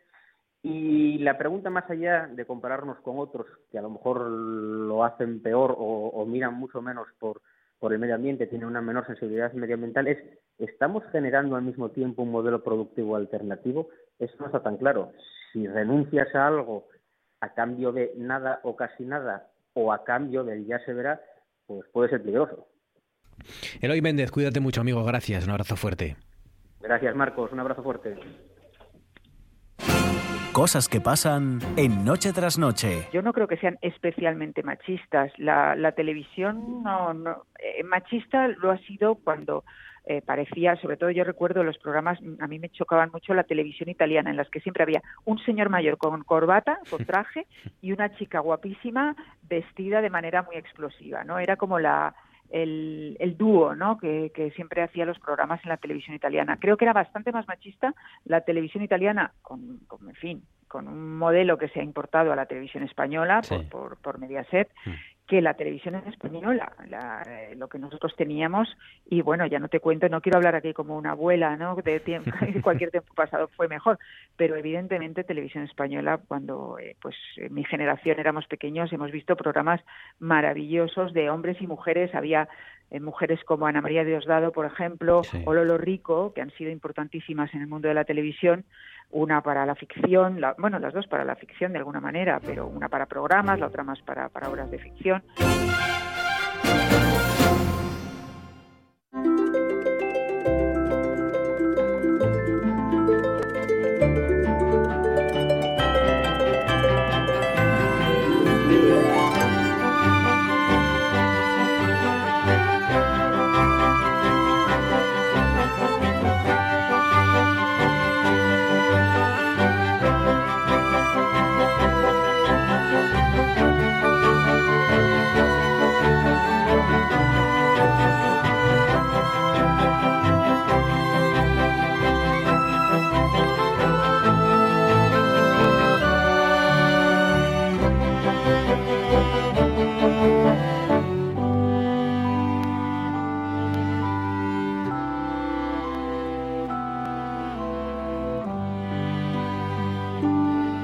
Sobre las 10. Ahora se arranca nuestra tertulia Consejo de Actualidad en la sintonía de RPA en Noche tras Noche. Hoy junto a Begoña Cueto. Begoña, buenas noches. Buenas noches, Marcos. Un año sin hacer deporte cuando tienes 15, 16, 17 años, sin practicar tu deporte, esto, tiene, esto es duro, ¿eh?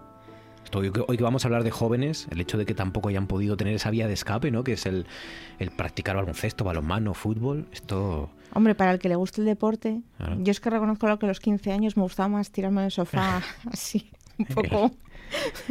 El, el, so, el sofá ball, ¿no? El, el sofá ball, totalmente, sí. muy, muy a favor. Otra cosa es que probablemente durante la pandemia nos hubiera apetecido yeah. hacer deporte o lo, sí. lo que fuera. Cierto, duro, con, fuera yo, de la broma. Yo con 15 años iba a ser Tarandu Sebaev. Y Rafael Guijosa, los dos mezclados. A la vez. Eh, exacto. Y un poco de Raúl Entre Ríos, todo. todo. todo. Bueno, de, de, Raúl no, porque Raúl todavía era más, más joven, de Alberto, que era el que, el que yo veía ya en la tele. Es bueno tener expectativas. Sí, sí, sí, pero escucha, pero que no me, no me hacía falta estudiar. ¿Para qué? ¿Para qué, qué quiere uno? Si yo era el rey del mambo, era el mejor extremo que había, izquierdo que había en España. Yo era, un, yo era una barbaridad, una bestia. Yo iba a la selección asturiana, ¿qué más se puede pedir? Yo tenía la vida hecha ya, solucionada. ¿Qué, qué jugador de balonmano no tiene claro, la vida solucionada? Pero una lesión, ¿no? Y la cosa... Nada, nada, yo era resistente, era fuerte, iba a tener mucha suerte en ese aspecto y no me da falta estudiar. Claro. Luego al final... Por Entonces, lo, ¿qué pasó? Por lo que sea, tuvieron razón mis padres, fíjate, que me dijeron, igual lo de estudiar sí que te va a hacer falta. Y me fastidia darles la razón, pero al final la tenían. Sí, sí, ¿qué pasó? Pues que llegué a Salamanca y, y me di cuenta ahí de que una cosa o la otra. Claro, eso y que, dejé, que. Eso y que dejé de crecer. También. Y claro, sí, con un metro setenta y tres o eres muy bueno, muy bueno, muy bueno, o el balonmano no es lo tuyo. Y yo no era tan bueno, con lo cual... Es que deportistas de élite hay pocos. Sí, hay sí. pocos. Hay que tener en cuenta que es muy complicado y yo creo que todos los padres quieren ver en sus hijos e hijas sí, una estrella. Afortunadamente los, los, míos vieron que no. Que, no que, que el balonmano no iba, me iba a dar de comer. Entonces, eso, bueno, eso también ayuda. ¿eh? Mira, gracias a eso te tenemos aquí. Sí, y oye, qué fíjate, gusto. Fíjate, qué gusto. Lo fíjate. que se hubiera perdido. Asturias, ¿verdad? Sí. Hombre, lo que nos hubiéramos perdido. No, no. Sí, mucho mejor así. Sí, sí, no sé yo. Sí, sí, seguro. Francisco Javier Fernández, buenas noches. Hola, buenas noches. ¿Qué tal, Francisco? ¿Cómo estás? Eh, yo bien, tengo que reconocer que yo de joven era muy poco deportista. Hombre, por un aficionado al ciclismo como tú, por cierto, este viernes eh, les acercamos la Vuelta Ciclista Asturias, ya saben, con conexiones, con retransmisión todo el día a través de RPA. Va a ser un, bueno, una cosa muy buena porque el año pasado no se pudo celebrar debido a la pandemia. Claro. Y este año pues tenemos muchas ganas de ver y de poder podernos acercar un poco a las carreteras. Yo digo un poco porque bueno, habrá que hacerlo con con precaución, sobre todo en las metas y en las salidas. Y además hoy estuve viendo una, una noticia en, en la Nueva España y es que de los cuatro ciclistas profesionales asturianos, tres van a, correr la vuelta, que son eh, Dani Navarro y, y, Pelayo Sánchez y Mauro Rato.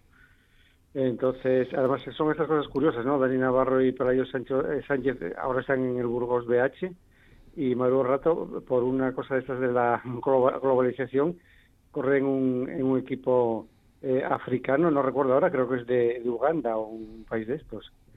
Entonces, bueno, nada, que tenemos aquí un pelotón asturiano, pero internacional al mismo tiempo. Claro, claro. No, no vayan ustedes a la salida y a la, y a la meta, porque además yo creo que no les van a dejar directamente, no se puede. Pero, hombre, a lo mejor así de refilón, ¿no? Si pasa por cerca de su casa, sí que se pueden acercar manteniendo la distancia y con mascarilla y con todo esto, supongo con precaución seguramente se va a poder, pero eh, efectivamente el problema va a estar en, las salidas y en las, las metas que directamente no, no se podrá. No, no, no, vayan porque no les dejan, no les van a dejar acercarse. Enrique del Teso, buenas noches. Hola, buenas noches. ¿Qué tal, Teso? ¿Cómo estás? Bien, pues nada, yo ya te dije, vengo de un recital poético, fíjate que... Qué, cultureta, ¿eh? Queda esto. Qué culto, ¿eh? Qué culto. ¿Sí? Es que aquí en Gijón tenemos mucha cosa cultural. Es verdad. Pero, pero ¿lo impartías tú o lo, lo, fuiste de espectador? No, no, fui, no, fui, fui de público. Era, ah. es esto de Poex. Eh, bueno, eh, todos los años hay una feria de libros, todos los años hay unos días de poesía que organiza la Fundación Municipal de Cultura eh, Gijón ahora todo lleva la terminación en X, Poex, el Felix, ¿eh? el Fix, como marca, marca de la casa, que no me parece mal. Y entonces, claro, estamos tan tan faltos de ir presidencialmente a nada, porque todo tiene que ser eh, a través de la pantalla que, este tipo de actos, que lógicamente el aforo es muy pequeño, de los que dio codazos al principio por la red y conseguí un, hueco, y claro, es muy agradable estar y ver a gente y, escucharlos así en vivo. pues sí. cualquier, cualquier pellizquito que uno pueda coger de, de algún acto cultural, de algún concierto, algo así. Además, yo ahora voy, voy derrochando anticuerpos por ahí porque me pusieron otro día la, la famosa AstraZeneca, la del, la del trombo. la primera, ¿no? La primera dosis. Sí, la primera dosis. Lo que pasa es que con tanta tontería que se dijo de AstraZeneca, eh, pues vamos a decir que egoístamente me benefició porque me, eh, o sea, la, la, reservaron para un bloque de edades. A mí no me tocaba por edad todavía ser vacunado y, como anduvieron haciendo estas cosas con la AstraZeneca, pues voy por delante de gente que es mayor que yo. Y bueno, nada, pues bien, me pusieron ya el, el primer pinchazo y, y bien, contento. Me alegro, me alegro. Mira, eh, claro, es que es verdad, hay cosas un poco extrañas, eh, seguro que tienen su razón, pero están vacunando de 65 hacia atrás, por un lado. No, eh, Marcos, Marcos, no la tiene. Quiero decir, cuando, cuando una organización científica o médica o algo así me dice cosas que yo no puedo entender, pues bien, digo lo mismo que tú. Pero cuando dicen exactamente, cuando no hay nadie que diga, que suscriba eh, este, estos bloques de edad, ¿qué, sentido tiene que, sea que no antes de los 60 y no después de los 65? No tiene ningún, fundamento. Las dudas, ¿por, qué dudas? ¿Qué, organización eh, médica o, o, qué sistema de control científico hizo esa recomendación? Estas son decisiones políticas descabelladas, en mi opinión. bueno, si, te fijas, eh, el gobierno español, a, cuando a la EMA, la Agencia Europea del Medicamento, sí que le hizo caso en Pfizer, perdón, en, en, Janssen, sí que le hizo caso, hizo, la EMA dijo, eh, Janssen bien, para adelante, y el gobierno dijo, perfecto, para adelante con Janssen, pero con AstraZeneca no, con AstraZeneca la EMA dijo, para adelante con la AstraZeneca, y entonces el gobierno dijo, no, no, solo entre 60 y 69. Entonces, claro, no, no, no. No, no, no, es una, es una decisión política. Otra cosa distinta es que las agencias, eh, pues lógicamente te dan un, un, informe completo que incluye eh, vamos a ver, nosotros somos una especie, como todas, la mayoría de las eh, especies de reproducción sexual, los que somos genéticamente diversos y eso nos, nos hace muy resistentes, porque eso hace que nada sea letal para todo el mundo. Quiere decir que hay gente que le hace mucho daño a los frutos secos y muchos que no les hacen daño. Pero eso tiene un es que hay muchas cosas que son letales para alguien. Entonces, cuando sale un medicamento, claro, hay alguien a quien le sienta mal. Hmm. Pero el medicamento y fruta, que es decir, lo, que se te ocurra. Entonces, eh, sacar, despreciar esos datos cuando nadie nadie. Es que si además si dijeras que la Agencia Europea de Medicamentos dice, no pongáis esto, que la gente se muere, o qué tal, eh, pero no, no, hay ningún ningún informe en, esa dirección. La cuestión es que, bueno, hicieron este apaño y, y yo pues eh, colé, colé por esa por esa rendija. Me da igual que me, faltaría más. Bienvenido sea. Yo, yo, yo, tengo a mi, yo, tengo a mi, padre con 68 y todavía no le han puesto ni la primera dosis todavía. O sea que... Claro, a un... padre le pondrán la, le pondrán la Pfizer. Le pondrán Pfizer que están poniendo de 69 hacia atrás. Y o, bueno, eh, o bueno, o la ya, ah no, ya sé que es para más de 70 de momento. La, la sí, ya se han empezado entre 70, pero, pero sí. Sí. No, yo tengo ganas de que lo que tengo ganas de que avancen, como pues sí. que avancen. Sí, porque al final, al final cada vacuna que se pone es beneficio de todos. Es decir, a, mi padre, a mi padre también le, beneficia que te hayan vacunado a ti, porque si alguna vez se encuentra contigo y coincide contigo en algún sitio, pues vas a tener menos probabilidades de contagiarle, en definitiva. Es que, además, en principio, si la gente que va con anticuerpos, que digamos destruye el virus, son, son cortafuegos y cuando haya muchos cortafuegos tiene, tiene, que bajar mucho la cadena de contagios, digo yo. Mm. Es eh, por, sentido común, vamos. Francisco. Sí, yo lo que voy a decir es que es muy importante efectivamente que se acelere lo más posible eh, la, vacunación y a, pesar de todas estas cosas extrañas que se han hecho con las edades y con el parón de determinadas marcas, eh, no está habiendo grandes negativas a, vacunarse, lo cual hubiese sido desastroso. Hmm. Entonces, bueno, yo creo que, que ahí vamos, vamos a tener suerte. Y mm, la velocidad de crucero en algún momento ya comentamos que tenía que ser aquí en Asturias de 100.000 eh, dosis a, la semana. Esa velocidad de crucero va a tener que ser ya en mayo y mm, parece ser que sí que va a haber suficientes eh, dosis y que la infraestructura eh, si se hacen las cosas racionalmente, también va a responder. Con lo cual, el verano, eh, con mucha precaución, pero probablemente eh, ya podamos ver el final del túnel. Otra cosa distinta que yo hoy estaba mirando es cómo está la cuestión en el nivel internacional, sobre todo en, en la India, porque hay sospechas de que pueda haber variantes mm, que quizá sean un poco más resistentes a las vacunas que actualmente están en el mercado. Pero eh, la buena noticia es que se van a aprobar también eh, más vacunas y que yo creo que al final vamos a, ganar nosotros la, carrera. Y de hecho, eh, ¿qué es lo que está preparando Pfizer, Francisco? Hoy leí que, tenía Una, una, pastilla, ¿no? Una píldora anti-COVID. Bueno, estas son las cuestiones que se están investigando por parte de, las farmacéuticas, hmm. pero yo creo que eso es adelantar mucho. En este momento yo creo que lo que hay que eh, centrarse es en la, eh, en la vacunación.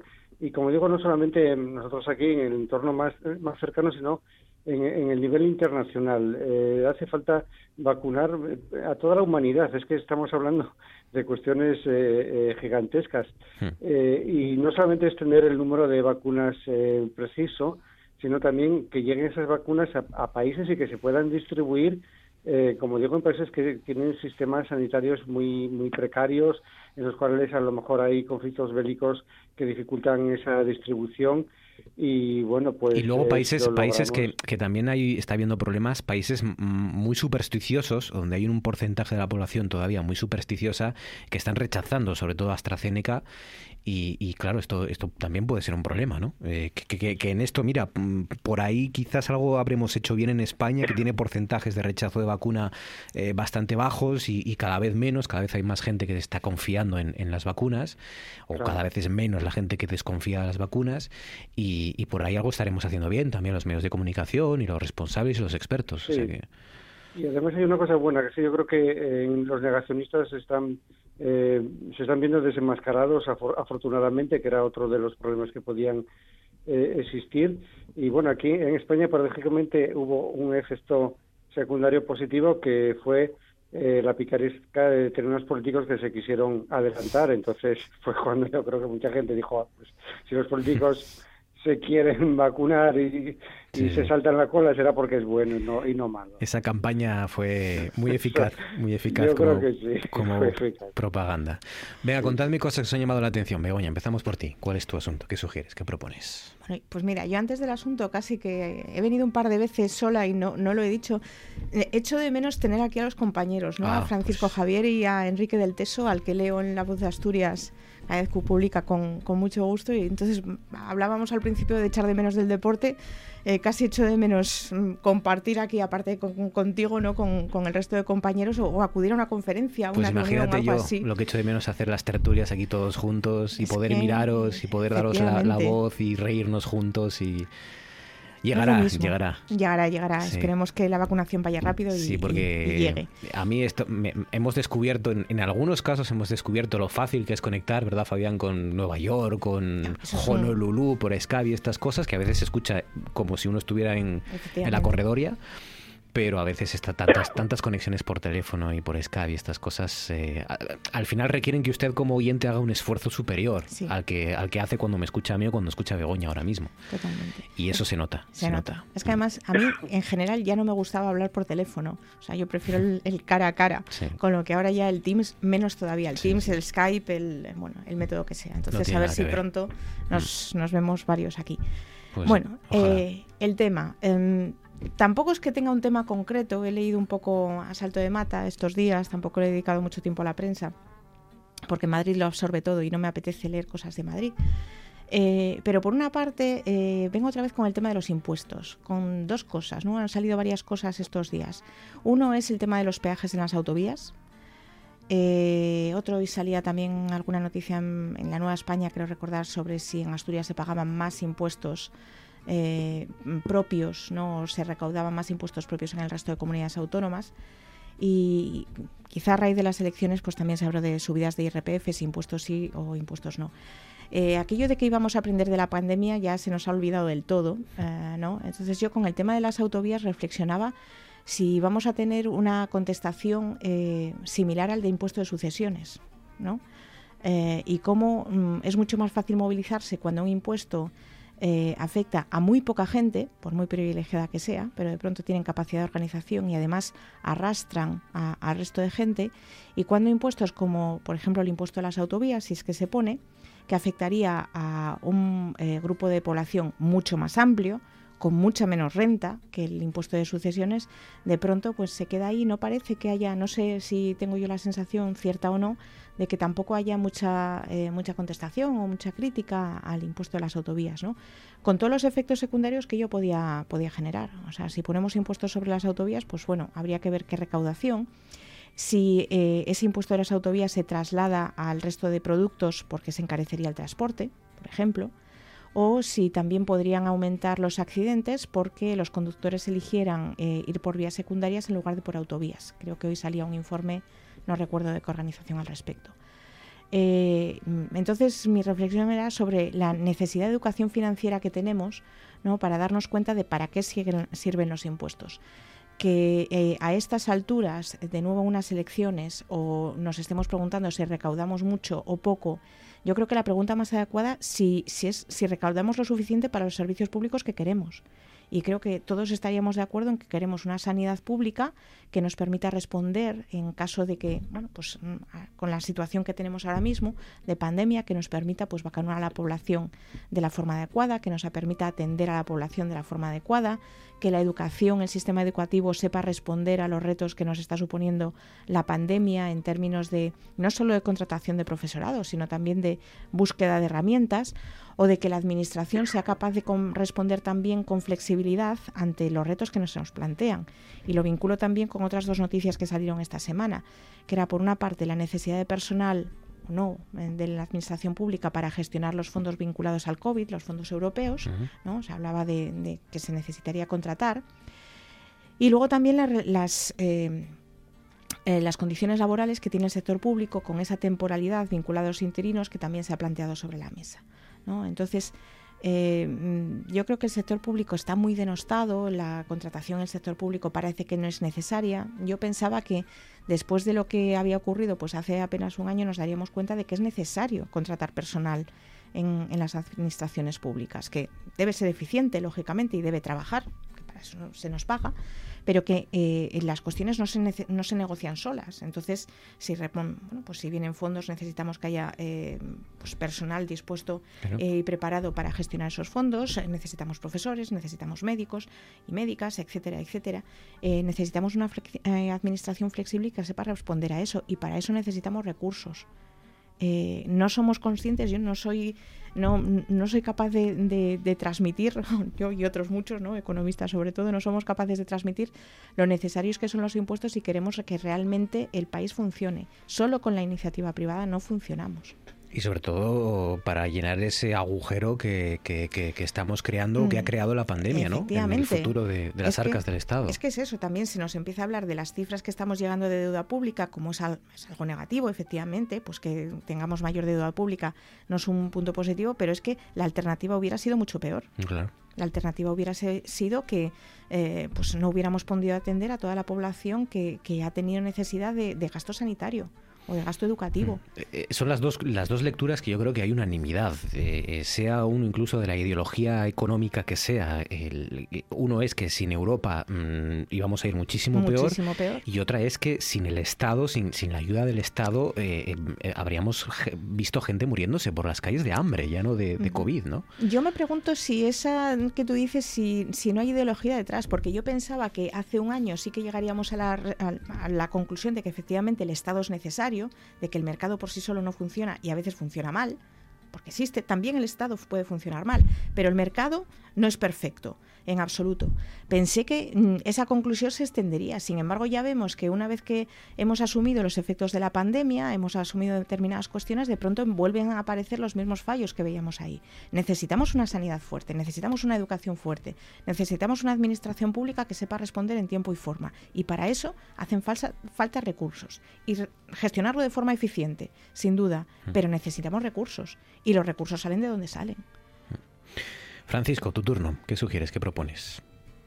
Bueno, yo no voy a decir cuántos echo de menos a todos, porque si no se me, se me saltarían las lágrimas. Sí. Lo digo, lo digo Ya lo sé. totalmente en serio. Lo Es que muchas veces me retrotraigo a exactamente el día el 12 de marzo del, del año pasado, que fue la última tertulia presencial Fíjate. que pudimos estar todos juntos. Así que imagínate. Bueno, ya queda menos, Y- hombre. Ya queda ya menos. queda menos. Sí. Y, y tengo que decir eh, que, por ejemplo, a Begoña y a Enrique eh, leo todo lo que lo que escribís y leo todo, eh, bueno, de lo que sois noticia también, por ejemplo, en el caso de, de Begoña. Mm. Entonces, bueno, que es una forma de, de tenerlos presentes, vamos, y a todos los demás compañeros, eh, a Fabián, a Georgina y bueno, es que, en fin, de verdad, no, no sé, de verdad, se, Sí. se, se me saltan las lágrimas. Sí, de todas formas, eh, fijaos, aunque sea en la distancia, eh, lo- la familia está así bastante grande que somos en noche tras noche. eh, antes hablábamos de si el Estado respondió o no. Yo ya os lo dije, habéis respondido todos de una manera durante estos meses que, que bueno, que, ha superado todas, in- incluso las expectativas que yo tenía. Yo sabía que erais buena gente, eh, pero, pero vamos, os habéis comportado, habéis salvado el programa. Habéis salvado el programa, o sea que, aunque sea entrando por el teléfono, por Skype, por Zoom, por donde sea, habéis vuelto a salvar este programa otra vez, o sea que... Ah, pero es que os lo merecéis también los que lo hacéis, ¿eh? que a mí me consta eh, la dedicación, el esfuerzo. La gente cree que un, eh, un programa de radio es ponerse dos horas de un micrófono y nada más y soltarlo cuando se le ocurre y llamar al tuntún a cualquiera. Sí. Y bueno, un poco que se conoce eh, desde afuera son muchas, muchas horas de radio. Todo, todo lo que significa comunicación. Yo recuerdo una vez un, un periodista que le preguntaba por la serie esta de, de periodistas que emitió hace tantos años eh, Telecinco y decía él, mira, lo único que se parece a la realidad es la cantidad de horas que se pasan en la redacción, que se pasan prácticamente todo el día. Y efectivamente, yo creo que eso hay que decirlo. Me acuerdo que en aquella serie había uno de los de los que les, les chivaban las exclusivas y tal, era un tipo que aparecía por ahí, que era como una especie de mendigo que aparecía por la redacción y les empezaba a soltar exclusivas. Y de tú, bueno, Ojalá, ¿eh? ojalá. Ojalá. yo. Sí, sí. El garganta profunda de periodistas. ¿Y tu tema cuál era, Francisco? No, pues mira, es una cosa que encontré ayer entre tanta mm, noticia sobre la pandemia y es sobre el gasto militar. Me sorprendió porque según el Instituto Internacional de Investigación por la Paz de Estocolmo, el año pasado, 2020, primer año de la pandemia, el gasto militar aumentó un 2,6% respecto al año anterior. Yo ingenuamente pensaba que se había estabilizado, incluso que había disminuido, precisamente por esos gastos que estamos comentando que hay que dedicar a, sanidad, pero no, resulta que, que, aumentó. Y eh, la cifra que también me dejó sorprendido es de el gasto militar total de, un billón con B 650 mil millones de euros. Son cifras globales, ¿no, Francisco? Globales. Entonces, eh, claro, cuando hablamos de estas cifras no sabemos cuánto es, pero por compararlo, otra cifra que hoy daban, eh, los fondos eh, para la recuperación económica de la Unión Europea después de la pandemia, todos estos que se van a distribuir durante tantos años, son 750 mil millones de euros. Por lo tanto, el gasto militar en un año es más del doble que, que el gasto todo este que va a haber en la Unión Europea para la recuperación económica. Por lo tanto, es un, gasto eh, desorbitado bajo mi punto de vista. Y también es interesante saber los países que más eh, contribuyen. El primero es Estados Unidos, que es un 39%, nada menos que de esta cantidad. El segundo, China, que es un 13%. Y después ya están India, Rusia y el Reino Unido. Entre estos cuatro países son el 60% eh, del gasto militar del año 2020. Entonces, bueno, llama la atención que en la mayoría de los países ha aumentado este gasto militar y solamente hay dos que reconocen que eh, dedicaron parte de este gasto a la, gestión de la crisis sanitaria, que son Chile y Corea del Sur.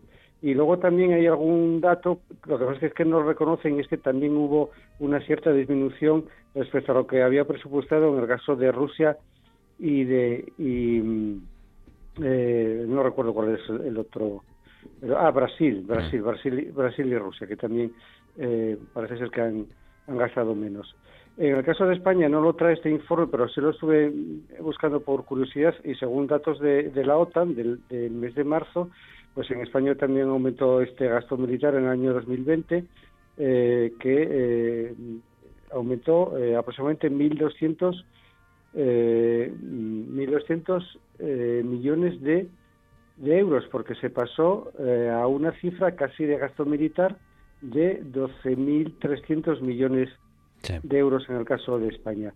Entonces, eh, bueno, pues es esa paradoja que en un mundo en el cual la humanidad nos estamos enfrentando a un enemigo que es un virus y que es que ahí está donde nos jugamos el futuro, pues sigue estos gastos eh, quizás eh, que vienen del pasado y que obedecen a estas estrategias, yo creo que incluso de posicionarse para el futuro y ver qué, qué ocurre en el ámbito económico. Y también me, me llamaba la, atención, pues esto, cuando hablamos de, impuestos, aparte de que efectivamente son necesarios, eh, pues muchos quisiéramos tener también una voz determinada para decir que, hombre, queremos que nuestros impuestos globales, no solamente en el caso de España, sino eh, internacional, pues vayan a la lucha contra la pandemia, a mejorar los sistemas sanitarios, los sistemas educativos, de protección eh, social eh, y no a este gasto militar que puede ser desmesurado. Eh, comentabas antes, Begoña, lo de mm, lo de las esas mm, ese presunto plan, bueno, presunto no, ese plan del gobierno en el que entrarían algunas autovías, peajes, aunque sean simbólicos de algunas autovías, que aquí afectaría algunas de las carreteras más importantes de Asturias. Eh, es, un, es un asunto, lo digo porque, por ejemplo, nosotros todavía no lo hemos comentado en ningún consejo y tal, es un asunto muy de los compañeros de la prensa escrita porque todavía es algo que está ahí pendiente, es un plan que ha presentado en Bruselas, ¿no? El gobierno central, todavía no hay nada mm, en claro sobre la mesa. Las cifras que se barajan son las que propone la, patronal de constructoras y concesionarias de las infraestructuras de las de las autovías y autopistas y, y, bueno, pues está un poco todavía ahí en la nebulosa Sí, sí, está todo muy verde y veremos en qué queda, ¿no? Y yo creo que cuando, que si algún día llega a haber un plan en firme, yo creo que ahí es donde ya saltaríamos. Mm, digo, los, los asturianos, ¿no? Como asturianos. Tengo esa sensación, ¿eh? Pero bueno. A ver, a ver. Pero de momento es verdad que la cosa está ahí en, en Marbecho. Eh, Teso.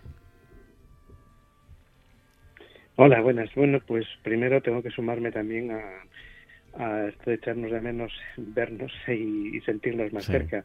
Es curioso porque estamos utilizando un medio, eh, que es la radio, en el que podría parecer que lo mismo da que estemos en un sitio que en otro, porque después de todo no se nos ve, pero yo creo que lo que se transmite a la audiencia es más, más cálido si eh, fuera una conversación en vivo entre nosotros. En este caso, como, como tengo vuestra imagen, eh, hablé con vosotros muchas veces en, en este programa, pues tengo una sensación de cercanía muy grande, pero no ocurriría si, si fuerais personas desconocidas. Claro, claro. Entonces claro. la radio, la radio tiene, tiene un encanto que no es el encanto de que las voces sean voces robóticas que andan por ahí, sino que siempre me lo imaginé así, visto desde dentro también, que es un, un sitio pues muy recogido, donde la espontaneidad es muy alta y, y donde la calidez también es muy alta. Entonces es verdad que se echa mucho de menos el, bueno, pues esas cosas que Sí. solo se pueden sentir cuando está en presencia. sobre todo e- este formato en particular en la tertulia eh, requiere presencialidad, ¿no? Muchas veces. Entonces Sin duda, cambia sin muchísimo, duda. cambia muchísimo. En- Entonces, bueno, me, me sumo a esto y luego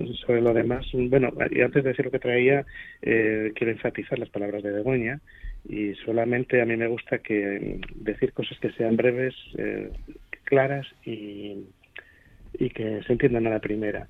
Eh, todo el que pide bajar los impuestos, todo el que promete bajar los impuestos, lo hace para bajar los impuestos de los ricos, sin excepción, sin excepción. No hay.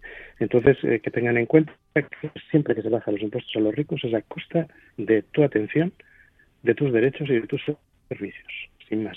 Y nunca es bajar, y cuando dicen, no, no, quiero bajar los impuestos a todos, maldito favor me haces bajando los impuestos de la gente, los pequeños impuestos de la gente que gana poco y después encareciéndole los medicamentos. Lo que importa aquí son los los- lo- la, la financiación, de- de- el dinero donde está el dinero, no donde no está. Eh, bueno, aparte de esto, mm, y por di- distraernos un poco de la situación general, a, a la que de todas formas haré una alusión enseguida, eh, leí hace poco un libro que salió hace muy poco, de Edurne Portela, que se titula Los ojos cerrados, que me permito recomendar. Eh, eh, creo que salió hace muy poco. Eh, el libro es un libro que se lee bastante rápido, un libro mm, de, de una pareja que va al pueblo de ella, un pueblo que podría ser cualquiera de montaña, y donde están casi en los muros cosas, historias muy antiguas la guerra civil, y hay un saltos continuos de tiempo de los personajes ya envejecidos de ahora con respecto a las terribles sit- situaciones que se vivieron en la posguerra, y está todo narrado a través de escenas cortas de, a través de personajes distintos. Los mismos hechos se van viendo, redondeando desde un punto de vista y desde otro, desde un salto del tiempo y desde otro. Y tiene una, una, una, lectura realmente rica, muy bien. Y además, como digo, curiosamente, a pesar de ser tan completo, es un libro que se lee muy bien, muy fácil, muy, muy rápido y es relativamente corto. O sea, que creo que es una, algo muy provechoso de leer. Los ojos cerrados de Durne Por- Portela. Y así como este libro acaba de salir, pues de- dentro del, ca- del catálogo de estos libros que, que son nuevos porque los leí ahora, pero que de, de estas cosas que debería haber leído hace tiempo, pero yo no leí. Entonces, por si hay más gente como yo, pues lo recuerdo. Disfruté mucho leyendo el libro de Ramón Gubern de Historia del Cine. Es un libro que ya tiene, tiempo pero- y que fue eh, extendido varias veces porque la historia del cine evidentemente se acelera mucho cuanto más cerca estemos, pero es un encanto del libro, sobre todo cómo explica los orígenes, cómo explica cómo, cómo fue cuajando, porque además Gubern lo, lo vincula los momentos del cine con los momentos de otras artes, con los momentos de la literatura, con momentos políticos y ah, con, con- con mucha independencia además y es, es una- si no lo conocéis quiero decir que a todos tenemos en la cabeza a directores momentos y muchas veces desordenados no porque estamos estudiando escuela y este libro pues pone mucho orden y te, te pone explica muchas cosas y te da noticias muchas noticias que no conoces entonces bueno. bueno, si para que- para que no- Pues- como yo no lo hayan leído pues pues lo leo. Y luego ya por último, sobre la situación actual, pues tengo que anotar por la preocupación que siento por la por el tono que está tomando la convivencia y por la forma que se está blanqueando eh, mm, actitudes muy peligrosas. Eh, aquí con con esta este tic de no condenar o de no de hablar claro de ciertos extremismos sin hablar de los otros extremismos o inve- inventándoselo, pues eh, no nos estamos dando cuenta de lo que ocurre. Eh, aquí hay un grave problema con la extrema derecha, no con el comunismo. Los grandes, la- los grandes momentos antisistema que tuvimos fueron la, la crisis de dos- 2008 provocada por los neoliberales, el Brexit pro- provocada por los muy, muy conservadores y todo lo que conllevó el fenómeno Trump. ¿eh? Y aquí en España, pues estamos, estamos blanqueando ciertas actitudes y que algún día habrá que repasar qué pasó durante la pandemia. Porque no, no olvidemos que esta legislatura empezó bajo- bajo la consigna nada menos que este gobierno no es legítimo. Un gobierno nombrado por un parlamento votado que no es legítimo. Cuando un gobierno no es legítimo vale todo. Y durante la pandemia no olvidemos las voces que pidieron abiertamente un golpe de Estado, a veces llamándolo gobierno de concentración o con otros eufemismos. Entonces, lo que me preocupa de lo que está pasando no es que yo tema por la vida de estas personas amenazadas, no creo que estén en peligro sus vidas, pero que ya esté en el discurso público lo de te mataré o ya esté en este y que encima eh, en, en los parlamentos personas con responsabilidades de gobierno digan que bueno sí, pero ya ya se sabe cómo sois también vosotros. Entonces, bueno, quiero decir que hay que empezar ya a disparar las alertas eh, sobre lo que se puede permitir y lo que no se puede permitir. Y hay que centrarse en los problemas que hay. Cada vez El que problema que hay no sí. es de comunismo. Cada vez que alguien condena la violencia y luego pone algún apellido, alguna una frase después, y ahí ya, ya- ya- y a mí ya me empiezan a entrar escalofríos, ¿no? Con lo fácil que es condenar la Marcos, violencia. Marcos, tú, Marcos, tú acuérdate en los años en que ETA pegaba un tiro en la Claro, a alguien claro, claro. y cuando alguien condenaba la violencia de ETA y otro, en vez de condenar la violencia de ETA, ampliaba el horizonte, decía condenaba cualquier forma de violencia. Sí, sí. Este segundo no condenaba la violencia, lo que estaba era eludiendo condenar la, eh, condenar la violencia de ETA. Hmm. Eh, Repasa lo que se está diciendo. Eh, Entonces, Los dos libros que recomiendas serán eh, de Durne Portela, Los ojos cerrados, y el otro era de Roman Gubern. de Roman Gubern, es eh, Historia del cine. el historia del cine, el título no es nada, no es nada original. Sí. y es la historia del cine de Roman Gubern, como suena, G-U-B-E-R-N. Sí, sí, sí, es un apellido catalán. Sí, sí, es un, es un libro. Además, es que. Además, que bueno, cuando. eh, si, si, si empezáis a leerlo, veréis que eh, lo provechoso que es y, y que merece la pena seguir leyendo. Pues me lo apunto. Quedan 15 para llegar a las 11 de la noche, minutos que vamos a dedicar en el asunto central de este consejo, que son los más jóvenes.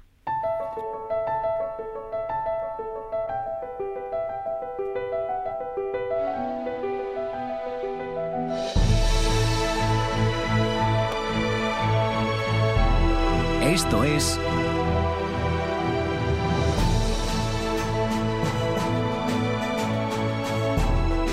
Noche tras noche.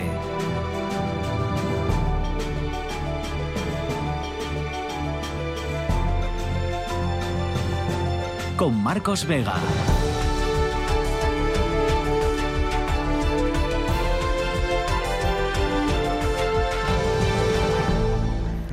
Rango de edad de entre 15 y 25 años, fundamentalmente, es el, el- rango de edad al que estamos pendientes y están pendientes nuestras administraciones aquí en Asturias, porque triplica la incidencia global a dos semanas de, de- nuestra región. Está trabajando la Consejería de Salud, están trabajando los ayuntamientos para eh, emprender campañas de sensibilización contra el coronavirus dirigidas a, este tipo de asturianos, a los más jóvenes, entre 15 y 20 años, porque se están contagiando y se están contagiando mucho en los últimos días y en las últimas semanas, eh, hasta tres veces más que el, que el resto de, de, de edades, ¿no?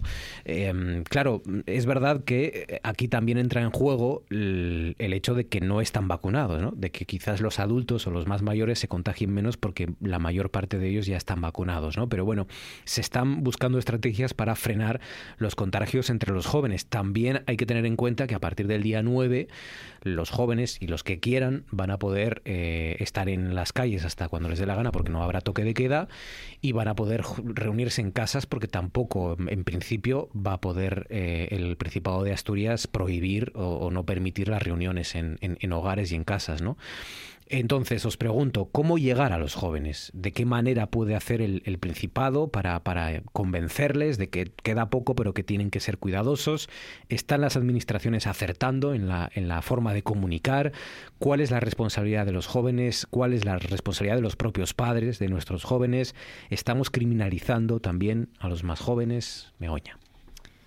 Bueno, es un tema complicado. O sea, si empezábamos diciendo lo de echar de menos, eh, pues hacer deporte eh, en un año, pues imagínate los chavales de entre 15 y 20 y años si no echan de menos pues salir con sus amigos, pues reunirse, o sea, tener el mismo comportamiento que, que, tenían pues hace un año, ¿no? Yo creo que eso nos pasa a todos, creo que los que somos un poco más mayores de los veintitantos, pues eh, nos acostumbramos, o quizá lo asumimos en, en mayor medida, pero yo entiendo que tiene que ser muy complicado, ¿no? Yo si pienso en mis estudiantes de primero de segundo que empiezan a la universidad, que no lo hacen de forma presencial, que no conocen a sus compañeros de clase, que bueno, pues eh, yo entiendo que socialmente es muy complicado, eh, ¿no? En eh, hacer comprender pues eh, que socialmente es muy complicado porque la pérdida es amplia o la pérdida es muy dura. Eh, creo que además estamos en un momento donde, claro, se empieza a ver que efectivamente la población de mayor riesgo, que son los mayores, empiezan a estar más vacunados, que las cifras de contagios entre los mayores descienden, que afortunadamente también descienden las muertes. Creo que con eso se nos relaja un poco la sensación de que el, peli de que el peligro es tan alto, ¿no? se nos puede relajar un poco. Empieza además el buen tiempo, se hacen, abren las terrazas y demás, con lo que a mí me parece complicado convencer a, a, a los chavales de que, de que, esto sigue y de que, de que no ha acabado. En todo caso, creo que además eh, deberíamos contar con asociaciones juveniles que supieran entender su propio lenguaje. ¿no? O sea, creo que uno de los principales problemas que podemos tener eh, ya sean yo como profesora o, o, las administraciones públicas a la hora de diseñar campañas, es eh, entender su propio lenguaje. Claro. O sea, yo en, entiendo que para empezar ni siquiera me informo de la misma manera que ellos. O sea, yo sigo leyendo periódicos, eh, no tengo apenas redes y sin embargo, pues ellos, eh, supongo que sin Instagram o, o, TikTok o no sé cuál es la última red, eh, la última aplicación que, que esté de moda, pues eh, no se comunican, ¿no? Por lo que me parece un tema complejo, me parece además difícil claro. de convencer en un entorno donde ya pues la fatiga pandémica pues nos afecta a todos y creo que a ellos más todavía. Está claro que me atrevería a decir que ningún joven o casi ningún joven asturiano va a dejar de salir o va a ponerse la mascarilla porque se lo diga con todos mis respetos Pablo Fernández, nuestro, nuestro consejero de Sanidad. Claro, si se lo dice Ibai Llanos, se me Igual ocurre, es por otra ejemplo, cosa. o se lo dice de otra manera, ¿no? A lo mejor hay que decirles, que- sabemos que van a, sa- a salir de fiesta, porque lo van a hacer la gran mayoría, pero a lo mejor es mejor que salgan, Francisco, eh, eh, eh, y hagan botellón o hagan lo que hacen los jóvenes ahora, que eh, eh, a- eh, al aire, ¿no? En sitios abiertos, que encerrarse en casas, ¿no? Bueno, yo creo que lo primero es eh, saber cuál es el contenido de lo que se les debe decir. Lo que se les debe decir en este momento es que, si bien, como yo comentaba, para el verano hay una buena expectativa gracias a las vacunas, me refiero al final del verano, en este momento la situación sigue siendo mala. Aquí en Asturias estamos por 160 casos ac- acumulados eh, a, 14, a 14 días, lo cual no es nada bueno, porque no deberíamos pasar de 50. Eh, las UCIs es verdad que ha, que ha bajado eh, la presión, pero sigue siendo alta. El personal sanitario especializado de los hospitales está muy, muy cansado, está ya que prácticamente no puede más. Y si se eliminan los cierres eh, perimetrales de las comunidades autónomas, tenemos muy cerca, por ejemplo, el País Vasco, en el que la incidencia es de 500, nada menos, por no hablar, bueno, Madrid 400, Cataluña 300, etcétera. Es decir, la situación no es buena. Por lo tanto, no nos podemos eh, relajar. Eh, mm, va a tener que seguir vigente alguna medida restrictiva bajo el paraguas jurídico que corresponda, pero eso prácticamente va a ser inexcusable.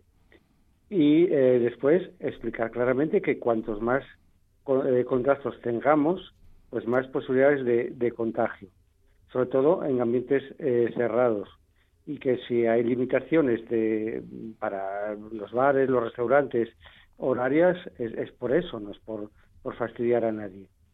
Después, claro, las formas. Las formas es que efectivamente eh, ni los jóvenes ni, ni yo creo ni los mayores dando sermones se va a, solucionar nada.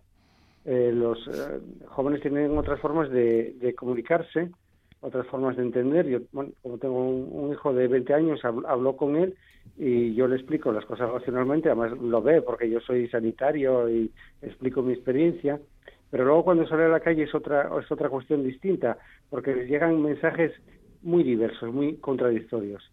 Y efectivamente lo que les cala son los mensajes que le llegan de personas que son más iguales a ellos, es decir, también personas jóvenes utilizan las redes sociales y que tienen esa, esa influencia. Entonces, es, es complicado, pero yo creo que eh, hay expertos en, comunicación, hay eh, gente que, que, trabaja en esto y que sabrá cómo, cómo, cómo lo tienen que hacer.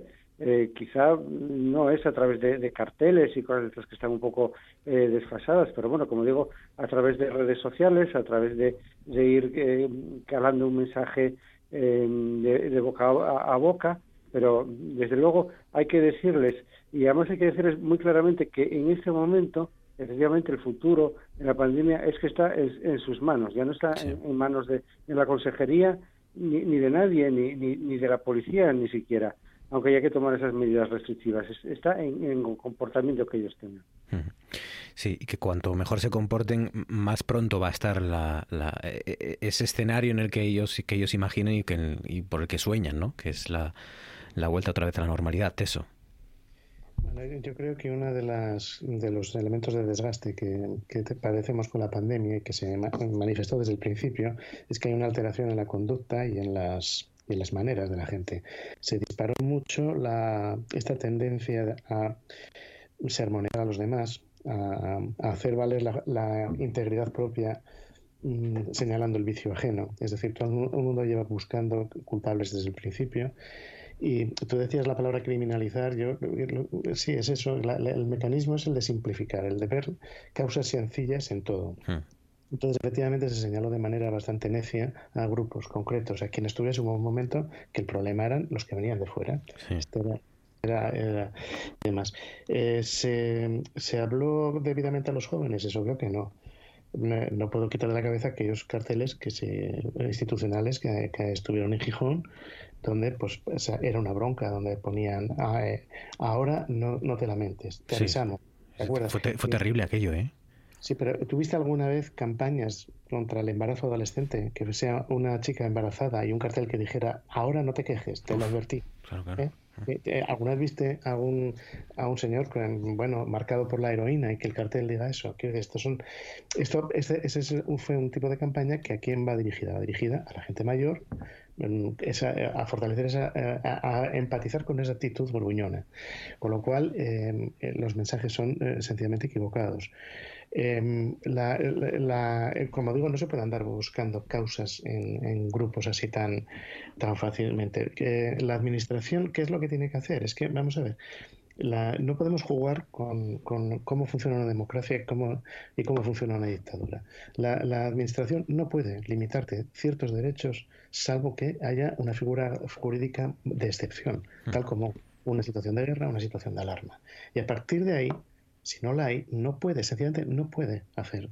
Entonces vamos a suponer que lo que hay que hacer es limitar la movilidad de la gente. Pues lo siento, no puedes eh, suprimir el estado de alarma, porque lo que no puedo permitir es que como acto político ordinario, me da igual el paraguas jurídico que busques, lo que no puedo aceptar es que sea posible que la autoridad en el uso ordinario de su función me pueda decir que no puedo ir hasta Oviedo. Y si hay una situación de alarma que, hace aconsejable eso, pues tienes que poner esa, esa situación. Entonces, como esto se desmadre, como esto se desmadre, en la vía del sermón no me va a convencer. Si se desmadra, ¿por qué, se suprimió el estado de alarma? ¿Eh? Y si era necesario, ¿por qué no se mantiene? Eh, a partir de ahí, y dentro de todo esto, eh, puede ocurrir que, dentro, de lo, dentro de, de, lo, de lo que está permitido, que será mucho, pues se puede hacer, como es lógico, llamamientos a la gente, pues igual que se hace para otras cosas. Y lo que se acaba de decir aquí es que hay, hay, expertos que saben cómo y por qué canal hay que transmitir ciertos mensajes. Hay ciertas campañas que son de carteles y otras que son radiofónicas y otras que son de, de pósteres en la autopista. Hay, hay, empresas, aquí en Asturias unas cuantas, que saben de eso. El gobierno asturiano encargó muchas veces campañas institucionales a estas empresas, hmm. pues que se haga, esta campaña y, que, y, que, se, y que se mire, y pero desde luego que huya de la simplificación. Está claro, y lo va a tener que hacer pronto y, rápido y de forma eficaz porque, porque ya está ahí el, el, momento en el que efectivamente los jóvenes, nuestros jóvenes, los pocos que nos quedan ya encima, pues van a tener que jugar un papel fundamental en las próximas semanas. Hasta aquí nuestro consejo de actualidad. Begoña Cueto, Francisco Javier Fernández, Enrique del Teso, como siempre un placer. Gracias y cuidaos mucho, compañeros. Un placer. Buenas noches. Buenas noches. Igualmente. Nosotros marchamos con las portadas. Empezando por la web rtpa.es, dice los centros de día del ERA comienzan su reapertura con limitaciones de aforo, dice la Nueva España en su edición digital, el modelo de Canarias para los interinos que Asturias no sigue, dejar fijos a 3.000 eterninos hasta la jubilación. El comercio titula, Asturias registra la ocupación más baja de la SUCI de los últimos cuatro meses, 61 pacientes. Y por último, la voz de Asturias dice los cinco indicadores que apuntan a que la pandemia puede dar un giro en Asturias, la vacunación avanza a buen ritmo, la ocupación de la SUCI registra el nivel más bajo desde enero y la cifra de contagios diarios lleva dos días por debajo de 90. Con las portadas ahora sí, marchamos.